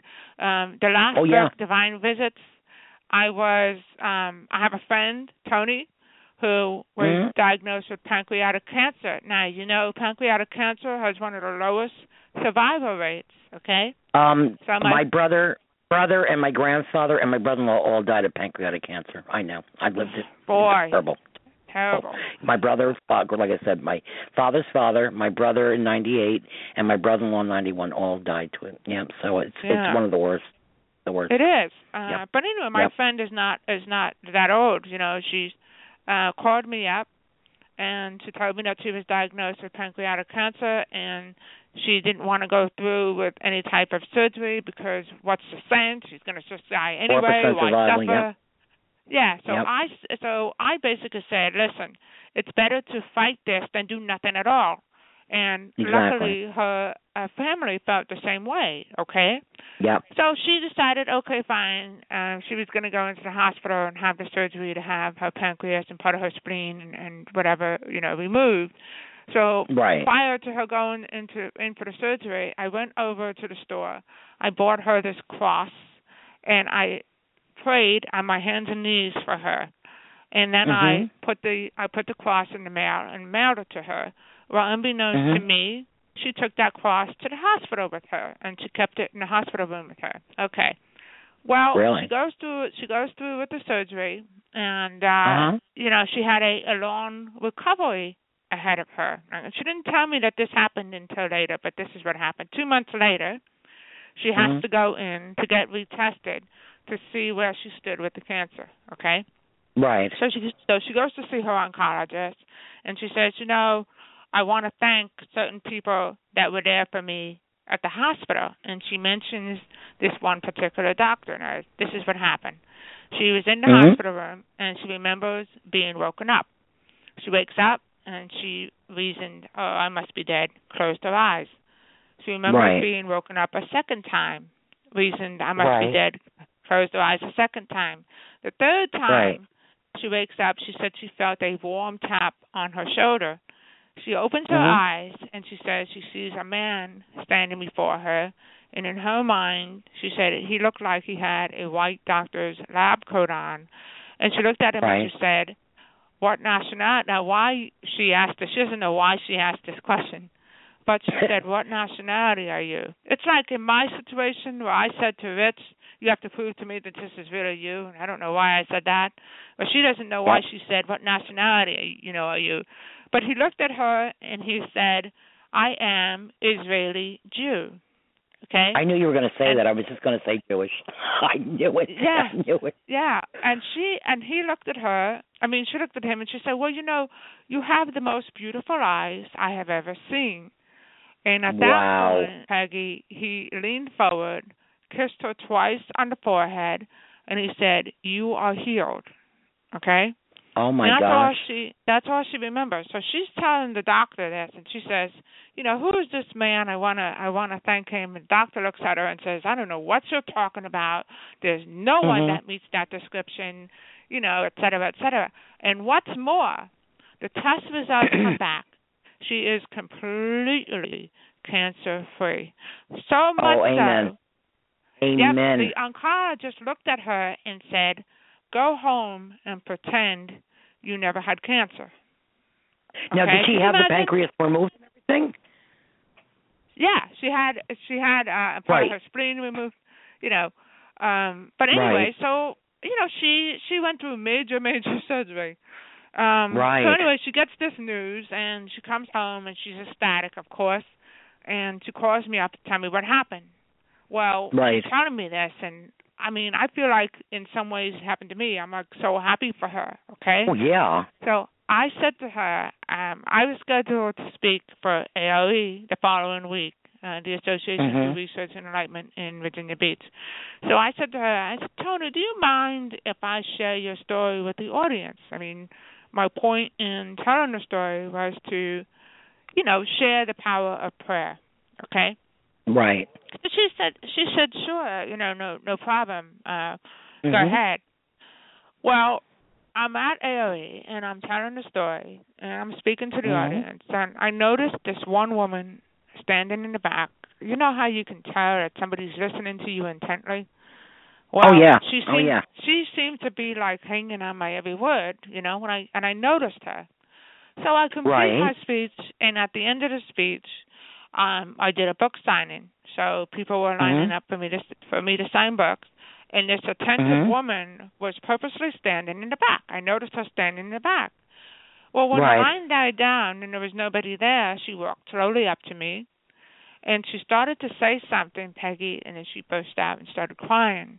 So Mhm. I came from I came from around the table, hugged her, and I said, "What's Right. wrong?" And she said, "Josie, do you remember that story you told of the woman with the breast cancer? I mean, with the uh cancer?" I said, uh, yeah. She said, Well, I feel like that was a message for me. She said, You have given me hope. She said, I was just diagnosed with breast cancer. Really? So, so she cried, I cried, and Aw. Visits from Heaven was born on that night. Oh wow. I mean, I mean, Divine Visits was born on that night because I because I realized, you know, if I could help this one woman um with the story, then I could surely help a lot more people um with Well, other stories. People need to be- believe that miracles can happen with prayer. Miracles do happen with prayer. I mean, Miracles do happen, and and it, you know they are not uh something from the Bible. You know, they are something Yeah. that you know it happens every day. uh, Single- you you well, I'm going to tell you, when I was um sick at nine years old, I was misdiagnosed with encephalitis, was in a Mhm. coma, and actually it was the beginning of my MS. I didn't get diagnosed till I was 50, sick my whole life. Okay. Wow. When I was coming out of the coma, my parents were at the church. My father was the sexton of the church, caretaker, and but was also on the vestry, very involved with the church. But that was his, one of his jobs. And best friends with our minister, who my younger brother, who's now a minister, is named after. And I was in the coma, not expected to live. My parents were at the altar with the minister praying for me. They get into the car, not expecting me to live. I'm in a coma. They get halfway to the hospital and they both hear me scream out, Mom and Dad, I'm okay. They got to the hospital. I had come out of the coma. So I was also ah. a miracle. I was a miracle child myself.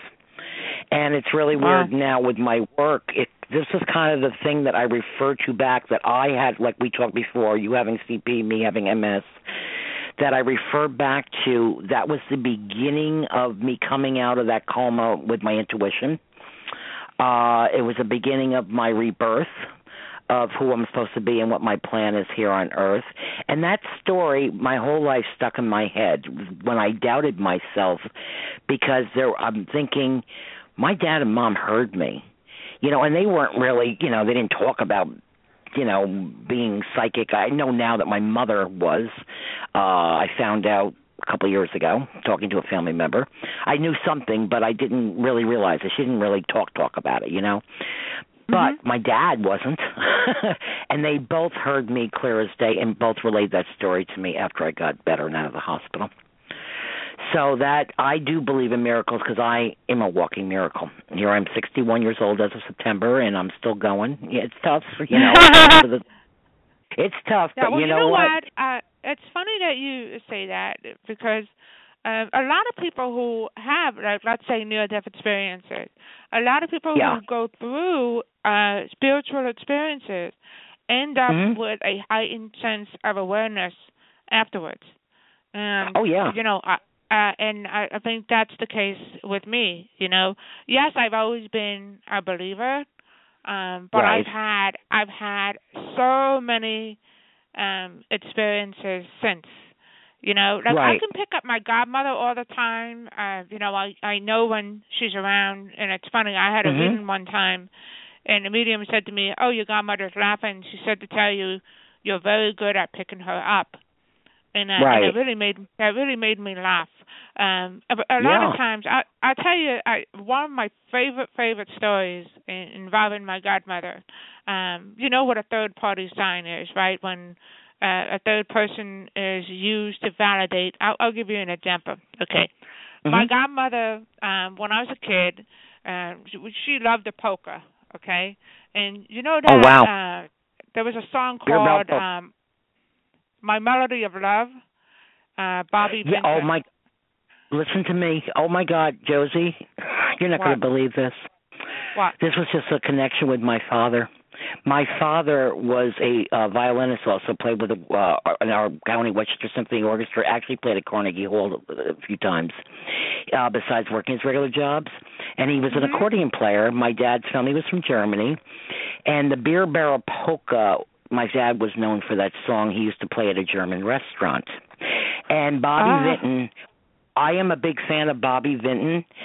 Um, I just got chills. I'm feeling the presence now. This is so weird.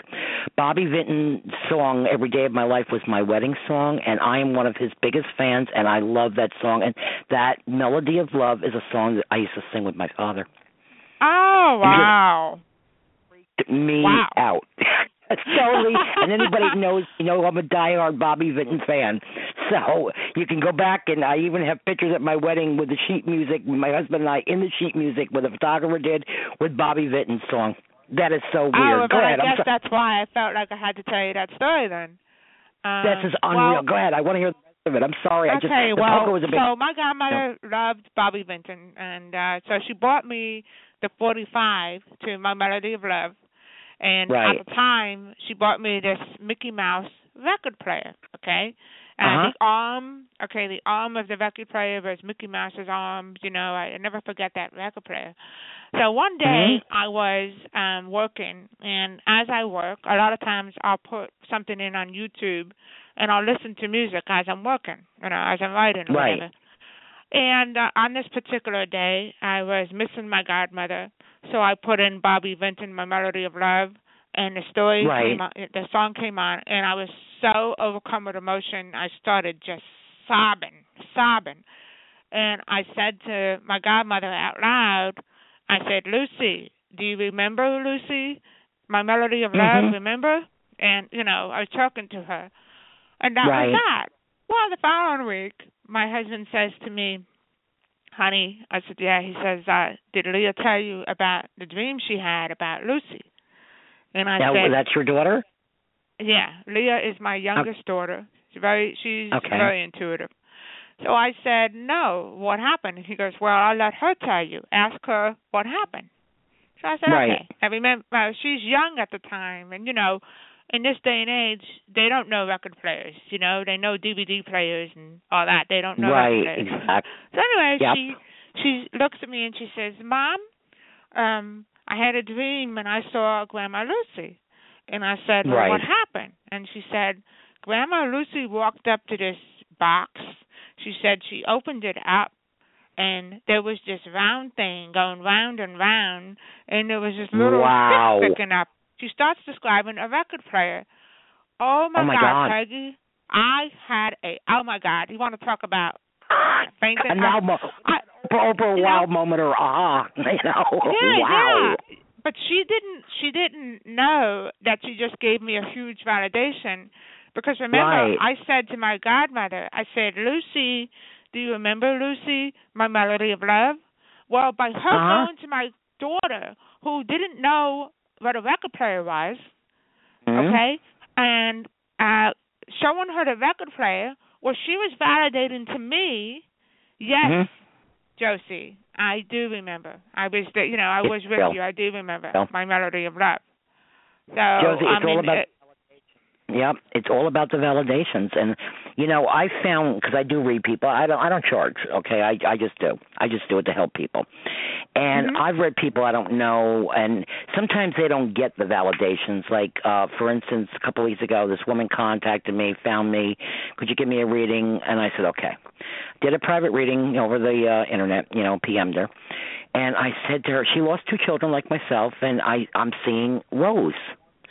I'm seeing a rose with a stem, and, uh, but I'm seeing rose. It could either be a name or it could be a rose. She goes, yes, my my late son loved roses. Then I said to her, I said, who's Ashley? And she got very mad at me. Um, she goes, I don't want to talk about it. My son was engaged before he died, but Ashley was the nasty ex girlfriend. Blah blah blah blah. I'm like, don't kill the messenger. you know. yeah, yeah. and she just wasn't getting it. Was a validation that her son brought Ashley up. So she got all huffy with me, and I'm like, oh my God. You know, I just wish people would get these validations, even if they think it's a negative one. The validations is something that they're giving me that you know that I don't know because I don't know you from a hole in the wall. You know what I'm saying? Right. I don't know you. Right. And I just, I just Right. want to say that to my listeners too. Like if I if I give you a reading, I, I'm not doing a lot of private readings. I'm very busy with the books and things these days. But um once in a while, if somebody's totally desperate, I do. And when I validate something like that, doesn't mean it's somebody that's that's nice. It's just a validation. So you know, it is what it is. Like you had a wonderful validation there, being that your godmother Lucy, uh, you know, came to your daughter, and and uh, the third in the third person, what the third third person, like you said, that that is Well, wonderful. I call Absolutely. that a, a third party a third party sign. Uh like in my case, uh with Richard's wife, for instance. That's a third party Right. sign. He came to me, Right. I was able, you know, to validate it for his wife.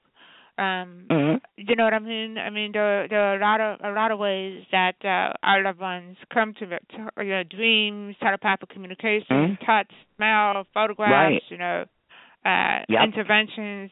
I mean, I I I'll tell you another story. I mean, I've had so many different types of signs.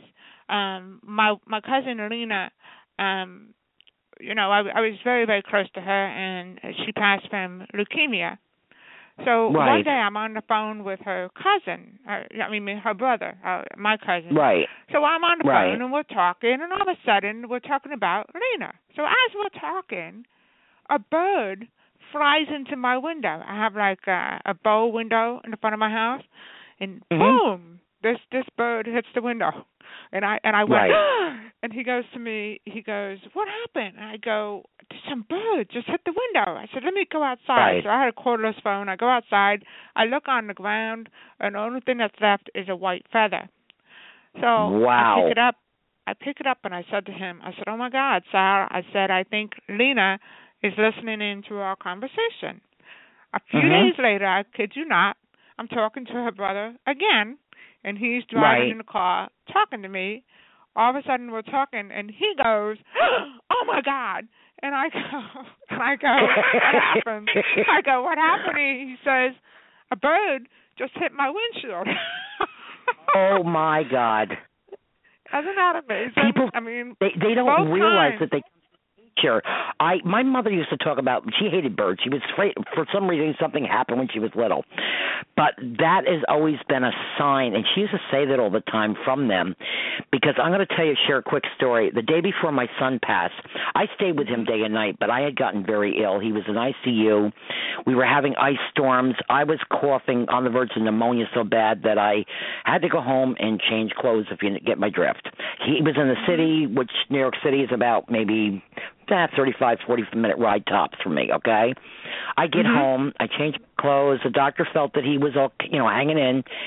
But then I'm here two hours, and the doctor goes, I, I just went and looked at him. I don't like what I see. You need to get back here. Now we have a major ice storm. I can't get back to the hospital. Trains aren't running. Cabs aren't running. I couldn't drive in it. Oh boy. Well, morning to make a long story short my daughter's best friend works for an airline i think uh airline. They were going to put her up in a hotel in harrison new york between me and the city. She says i'm coming to get you and i'm taking you to the hospital. Ice or no ice. I i was frantic. I didn't know what to do. I didn't want him to be alone. My friend uh decided to come along with us. We got in the car. We got as far as my house, four miles toward the main station in the town, Cortland Hudson, New York, where I grew up. I said, pull the car into the lot. Trains are running. We're taking the train, and we'll take a cab from Harlem Station to Presbyterian.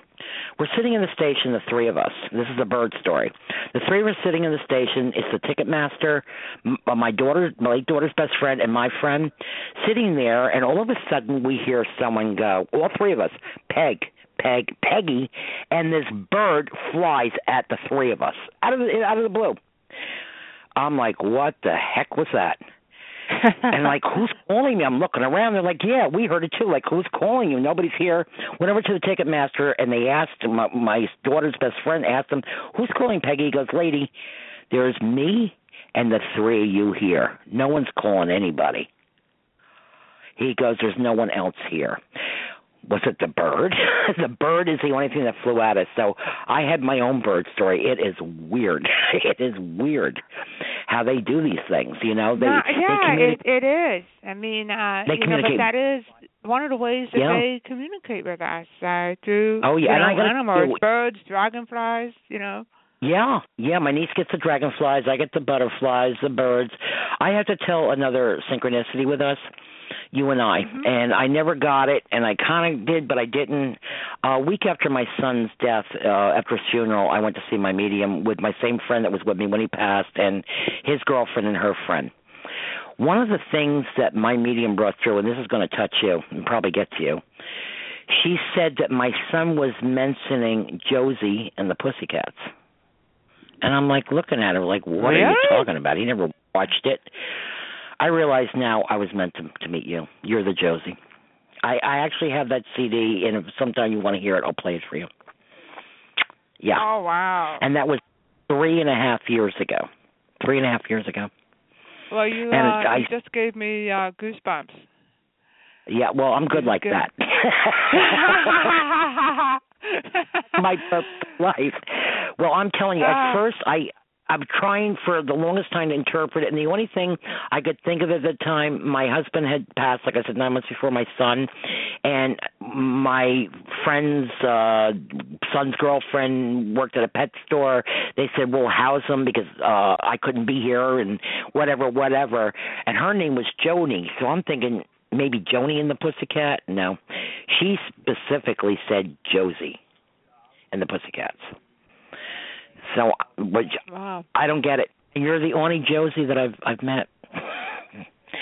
so well, I feel know, uh I don't know. I mean, uh you know, I get that from complete strangers all the time. Um I'll, I'll meet Mm-hmm. strangers and they'll say things to me like, "I can't believe I'm opening up to you. Why am I telling you this?" And Yep. I'll be like, "Oh, that's okay because uh, you know, I I get it all the time." Um but but I have been used on numerous numerous occasions um to get messages to other people. Um I'll give you another example. I have a a good friend. Her name is Nancy Clark. Around the time that I was uh you know, I had the biopsy done for the breast cancer scare, um I was Mhm. laid up for a couple of days. So I took the opportunity to read Nancy's book. Well, Right. as I'm I get to the end of the book and uh she tells a story about how uh on her anniversary her husband would always buy her yellow roses and how she loved yellow roses. So I read that and as I'm closing the book I hear Buy Nancy Yellow Roses. Clear as day. Really? Buy Nancy Yellow Roses. So clear that I turned to Mhm. my husband and I said, John and he said, What? I said, um, I think Nancy's husband wants me to buy his wife yellow roses and he looked at me like, Oh God, here we go again. You know. yeah, they love us. Yeah. so he said, "Well, you know what? Um, if you really think that her husband wants you to buy her yellow roses, well, go ahead, buy her yellow roses." right. So okay, so um, I I didn't have her snail mail address. Okay, I had a PO box, but I didn't have her, uh, you know, real mail Mailing address. So I emailed Right. her, and I said, "Listen, I'll explain later, but please give me your mailing address."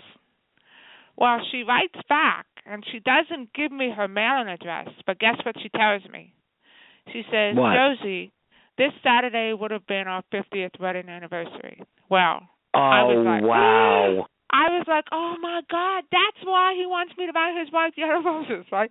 So I write oh her back again. gosh. I know. I wrote her back again. I said, Nancy, again, please give me your address. I'll explain later. So Right. she gives me her address, and I ordered. A, um, and it's funny, you know. I was going to order these other flowers, and it wouldn't go through. I was having problems Mhm. putting it through, putting it through, putting it through.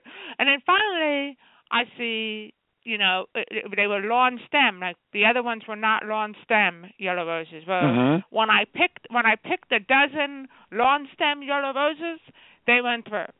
Okay. Wow. so okay, so I write, I send the, the yellow roses on her anniversary, and I put in the card, um, Nancy. These these roses are not from me. They are from Chad with all his love. Happy anniversary. I said, call me and I will. I said, call me and I will explain. Okay. Mhm. Well, that day, um, 13 roses, 13 roses were delivered to her, not 12. And Really? um sh- yeah, and she said um she she was praying all day long. She told him, "Please, just give me a sign on our 50th wedding anniversary. Please give me a sign." And then Right. the doorbell the doorbell rings, and it's the guy the guy delivering the the roses with the note from me. So can you just imagine?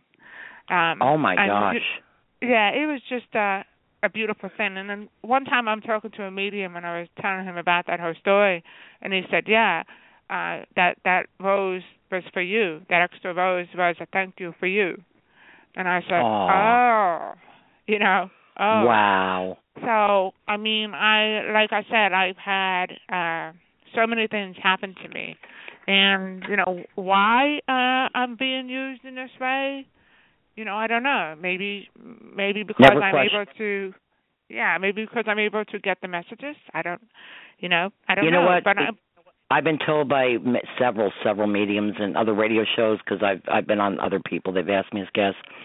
Um, you don't you don't question it. God calls you to work.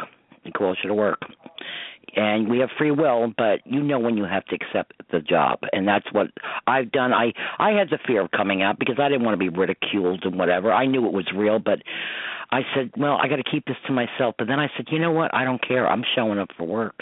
And every one of these other shows that I've been on that I've just called and not even tell them who I am, that I'm a medium, they said that your kids, my kids come through and said that they're very proud and that I'm showing up for work. I'm right on spot to be doing what I'm supposed to be doing. Because there's times I'm questioning myself. I should, you know, I'm 61. I, how much time do I have left? Should I go do this, do that, have some fun, blah blah blah. Yeah, I have fun in between. I work a lot, you know, for a retired woman, you know. Um, but I am so uh, blessed to have the gift that I have, and I'm happy when other people are happy. And I see all these people walking in the shoes that I once and do walk in, especially grieving parents, and to know that I can give them a light at the end of the tunnel, letting them know that their their kids are still around them is so rewarding, and it's better than a, a cruise. It's better than a trip to Europe to me. I just no, absolutely. Yeah. It's just so gratifying, you know. It's just amazing. It's amazing the feeling it gives. Yeah, like people ask me why do I do what I do, and um, yeah. I I do what I do to help other people. Um, you know, uh-huh. put it this way, okay? You are on your deathbed, and when I'm on mm-hmm. my deathbed, mm-hmm. I guarantee you, uh, I'm not going to be looking back at my life saying, "Oh, I never made that million dollars," or "I never had mm-hmm. that big beautiful house," or you know, it's, yep. it's not about the things that you own or the money nope. in the bank or even the career that you have. It's about Can't take it with the people in your life, you know, love, uh, the people yep. that you were able to touch, the differences that mm-hmm. you were able to make. You know, uh, that's what's going to count. You know, not that's not golden. any of the uh, not any of the material stuff. You know, and I understand that. Uh, you know, mm-hmm. uh, because of all the experiences that I've had, um, mm-hmm. I think that I have a, a deeper understanding. You know, I, I really do have a deeper understanding. Uh, I don't, I don't know. Uh, complete love, right? I mean, that feeling. There's no house, there's no car, there's no yacht, there's no amount of money that can put you can put a price tag on the feeling that we get doing what we're doing. That's the only no, way I can describe it. I yeah, absolutely. That's, that's what I'm getting from you too. It's that's what I tell people. Don't tell me not to do it. Go, go on. Yeah, I go on with my life, but I go on my life taking my lessons learned and turning it into love. I mean, to blessings, to to peace. You know, and there's no way explaining that feeling. There's just no word to to tell people what I feel when I help others. You know, you know, people uh, think absolutely. I'm making with the books and you're an author you know how to deal with the books you know unless you get a signed contract. Um i i published with balboa press division of hay house and uh you know and it's on amazon a bestseller. You know you make like a dollar a copy unless you're on new york times bestseller and make a million, million people buy it. Yeah that's a million dollars a dollar a copy. So you're it's making not, a dollar a copy. I'm making a lot i'm making less. Um you know you really? Uh, it's oh it's yeah. it's, a, i'm thinking it's really a dollar. amazing yeah, I, I yeah. mean, what I make, I have a bestseller, okay? Yeah, me too. But I have a bestseller, however, uh, the money that I make doesn't even cover my expenses. And thank you. And you know, it's hard for me to admit that on the air, but yes, everybody, Josie Varga is admitting that. it is. It's it's yep. not easy because most people no, think they... that because you are an author, you're living mm-hmm. the high life. But it's, it's a not that way I mean, they think, oh well, look at you. I I go out now. It's like, oh, what do you think? You're a big shot. You got the radio show, and you got a bestseller. And my book was out for two weeks. My publisher didn't tell me it was already on the bestseller list, and in the category of the genre of cystic fibrosis. Okay, I've been number one at times, and that changes, you know, That's hourly, wonderful. especially on Amazon. That's wonderful. You know, I mean, I'm still on. Today, I'm 28. Uh, tomorrow, I could be number one again. I've been one, I think, once or twice, two, a few times, three, whatever, whatever. It's not about the glory. You know what I'm saying? It's it's great mm-hmm. that people. I'm getting the word out. That's more important to me. But I want to tell the listeners. If you're going to write a book, do it for the right reason because it ain't about the money because you ain't going to get it. Absolutely. Well, you know Let's what? York. That's not that's not true. It does it does come to some people. Um, you know, yeah, if you're lucky yeah. enough to, you know, get on a popular show and and sell a lot of books, um, yeah. then but that's the only way that you will see income. It it really is amazing. You know, I had a friend who asked me about what it was like being an author, and I told him mm-hmm. the truth. I said, well, if you're in it for the money, get out. And yep. uh after he published his book, he called me up and he said, "My God, Josie, you weren't kidding." He said, "You weren't lying, oh, were you you?" idea. I still I'm even like, no. with what I've sold because I had to take loans to buy my books and stuff. You know, and I'm still paying on those. I technically haven't made a penny. I owe money. You know what I'm saying? I mean, seven year. It was my life story. Seven years of writing a book that you can read in two hours, and it was a lot of work, and it was a calling. Mm-hmm. And if they only knew. And I look at them and I laugh. It's like, would you like to see? Because the money, my my quarterlies get deposited into my credit union. What it is? I'm lucky I can put a half a tank of gas in my car. know what I'm saying? Well, you're a bestseller. Yeah, I know. Go ahead, write a book and see what happens. Go ahead, make my day. yeah. They well, you know what? Uh, the way I look at it is, uh, I am completely blessed. Um, you know, I understand what what it really is about, what life is really about, and like I said to you, Mhm. it's not about the money. It has Nope. nothing to do with the money. Uh, I in my book, Footprints in the Sand, I have a chapter called "I Am Rich." Okay, and Mhm. the reason I am rich is because of all the love I have in my life. You know, Yep. that Right, that thank- is what is. You, you you could have you can have ten million dollars. I don't care how much money you Mhm. have, and you Yep. don't have friends. You don't have people who care about you. You don't have people who love you. Guess what? You Mhm. have nothing. Exactly, and that's what I try to tell people. I tell people that every single day of my life, it's all about the love, capital letters, love. It's it's complete love. Um, death is not to be feared. Don't go and do it. You know, it, when your time is up, your, my uncle used to say, when your number's up, it's up. Okay, doesn't mean you have to go do it. You know, say, okay, it was so great, let's go there. Now, no, it doesn't work that way. You have to complete your job uh, Right. to the best of your ability, and it's complete love. There is no anger. There's no hate. There's no things that we see in, you know, we we we acquire things, worldly possessions. When you're put in that box or cremated or whatever, what are you going to do with that stuff? is that what you're all about? Eternity is love. It's not about the diamonds. It's not about the cars. You know. So only that, hopefully we'll get. Um, Not not only that. Huh? What's what is the one thing that you and I will be able to take with us when we go to the other side? What is it? our soul full of love. No, love. Love. Love, all period. that, our all soul. that love. Yeah. yeah, all that love. love. It's amazing. Love. That's the and our soul thing. is love. Yep. Yeah, love transcends death. You know, Yep. love is stronger than death. Um, Yep. you know, we, we are not we are not the physical body. We are Mm-mm. really, you know, spirit. We are the butterfly and the caterpillar at that point. Yeah, yeah, we are really spirit, you know, we're having a human experience. So Yeah. that love is the one thing that we will be able to take with us when we go to Mhm. the other side. That love is what's going to matter at the end, and that love Yep. is what should matter right now. Every day The alpha we and the omega. In the end, it's all about love. It's all well, you know, Josie. We were going to do an hour. I'm glad you stayed on for the whole two hours. We have about four minutes left. I'd like you to tell everyone uh, the names of all your books, where they can get them, some of Okay. the uh, places to find your work, your website. So uh, you got the floor. Let us know. Okay. Let them know. All right. Uh, well, uh, there is uh, Visits from Heaven, which is about evidential afterlife communication. Um, there is Mhm. Visits to Heaven, which is about near-death experiences. There is um, Divine Visits, which is about angelic and divine encounters. Um, there's also a, another book called Make Up Your Mind to Be Happy that you and I did not get a chance to talk about. About it's all about changing the way that you think about happiness is within us. It has nothing to do with outside circumstances. So that's another another book. Um, you know, for more information about all of this, uh, I'd recommend everybody go to the website. Um, josievarga.com, J O S I E Varga V A R G A dot com. And also, if anybody out there is interested, please join me on my Visits from Heaven group on Facebook.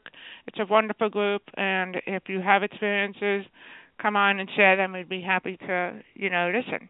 So Right. um, I'm very proud of that group because uh, it gives people a forum to know that they are not alone. Yes, yes. And Josie, I don't know how to thank you. Um you're a wonderful woman. I'm so glad that we connected. It was meant to be. Uh Mhm. you're the Josie Oh, well, I've- well, thank you. you're the Josie I've been looking for for three and a half years. According to my medium, I'm like made no sense. I'm like I'm I'm walking up to people, is your name Josie? Is your name Josie? Is your name Josie? Who is this Josie? You know? And well, uh I tell you what, Peggy, uh, don't be a stranger, okay? So oh no, touch. listen. You are welcome to come on the show anytime you like. Uh, you have an open invitation. Just let me know. We'll set it up. I would be very happy to have you on again to talk more about your other books and things you're doing and your appearances and keeping my fingers crossed for your movie. Um, I have a good feeling psychically about your movie coming out. I think it's going to be phenomenal. Oh, good. It's, a, it's a So, TV show, um, but if it ends up being a movie, that's good too. I'm feeling. You know what? I'm feeling a movie. I'm fe- I'm feeling. I've been seeing that for two days with you. So, let me know if I'm wrong. Let's see how psychic I really am. Okay. but oh, I well, really you know have. what? Been, If it ends up if it ends up being a movie, I will let you know, my friend. I will let you know. Oh yeah. Well, like I said, you have an open invitation. We have about one minute left to the show, and uh we didn't get to any of our callers. Actually, the board's pretty lit up tonight. Um Hopefully, Josie will come back on, and you can we can talk to her if you wouldn't mind that, Josie. I'd love having you back on at some point and Nah, having any anytime. Yeah, anytime. Yeah, yeah. Um, do you have anything uh, real quickly? Like I said, we're down to a minute. Do you have any appearances uh, coming up uh, locally that people or wherever? Uh, locally, no, no, uh, not at anytime soon uh, because I'm doing an online course. I'm doing a four-week class on uh, uh, rediscovering, uh, you know, happiness. It's about training Okay. your mind to think positive. So that's going to be offered through ARE. Um, again, that will be uh, a four-week class. So I'm really, Mhm. I'm really excited about that. So that's that. Well, that's cool. I wish you the- That's that's Thank you. fantastic. We're about 25 seconds. Josie again. This is Josie Varga thanking her author and inspirational, very inspirational woman. Thank you, Josie, for joining us. This is uh, Peggy Simmanesi at Signs Our Loved Ones Send Us, and I want to thank all our listeners and and uh, have a great week. God bless you all. Thank you, Josie. bye bye. Bye bye now.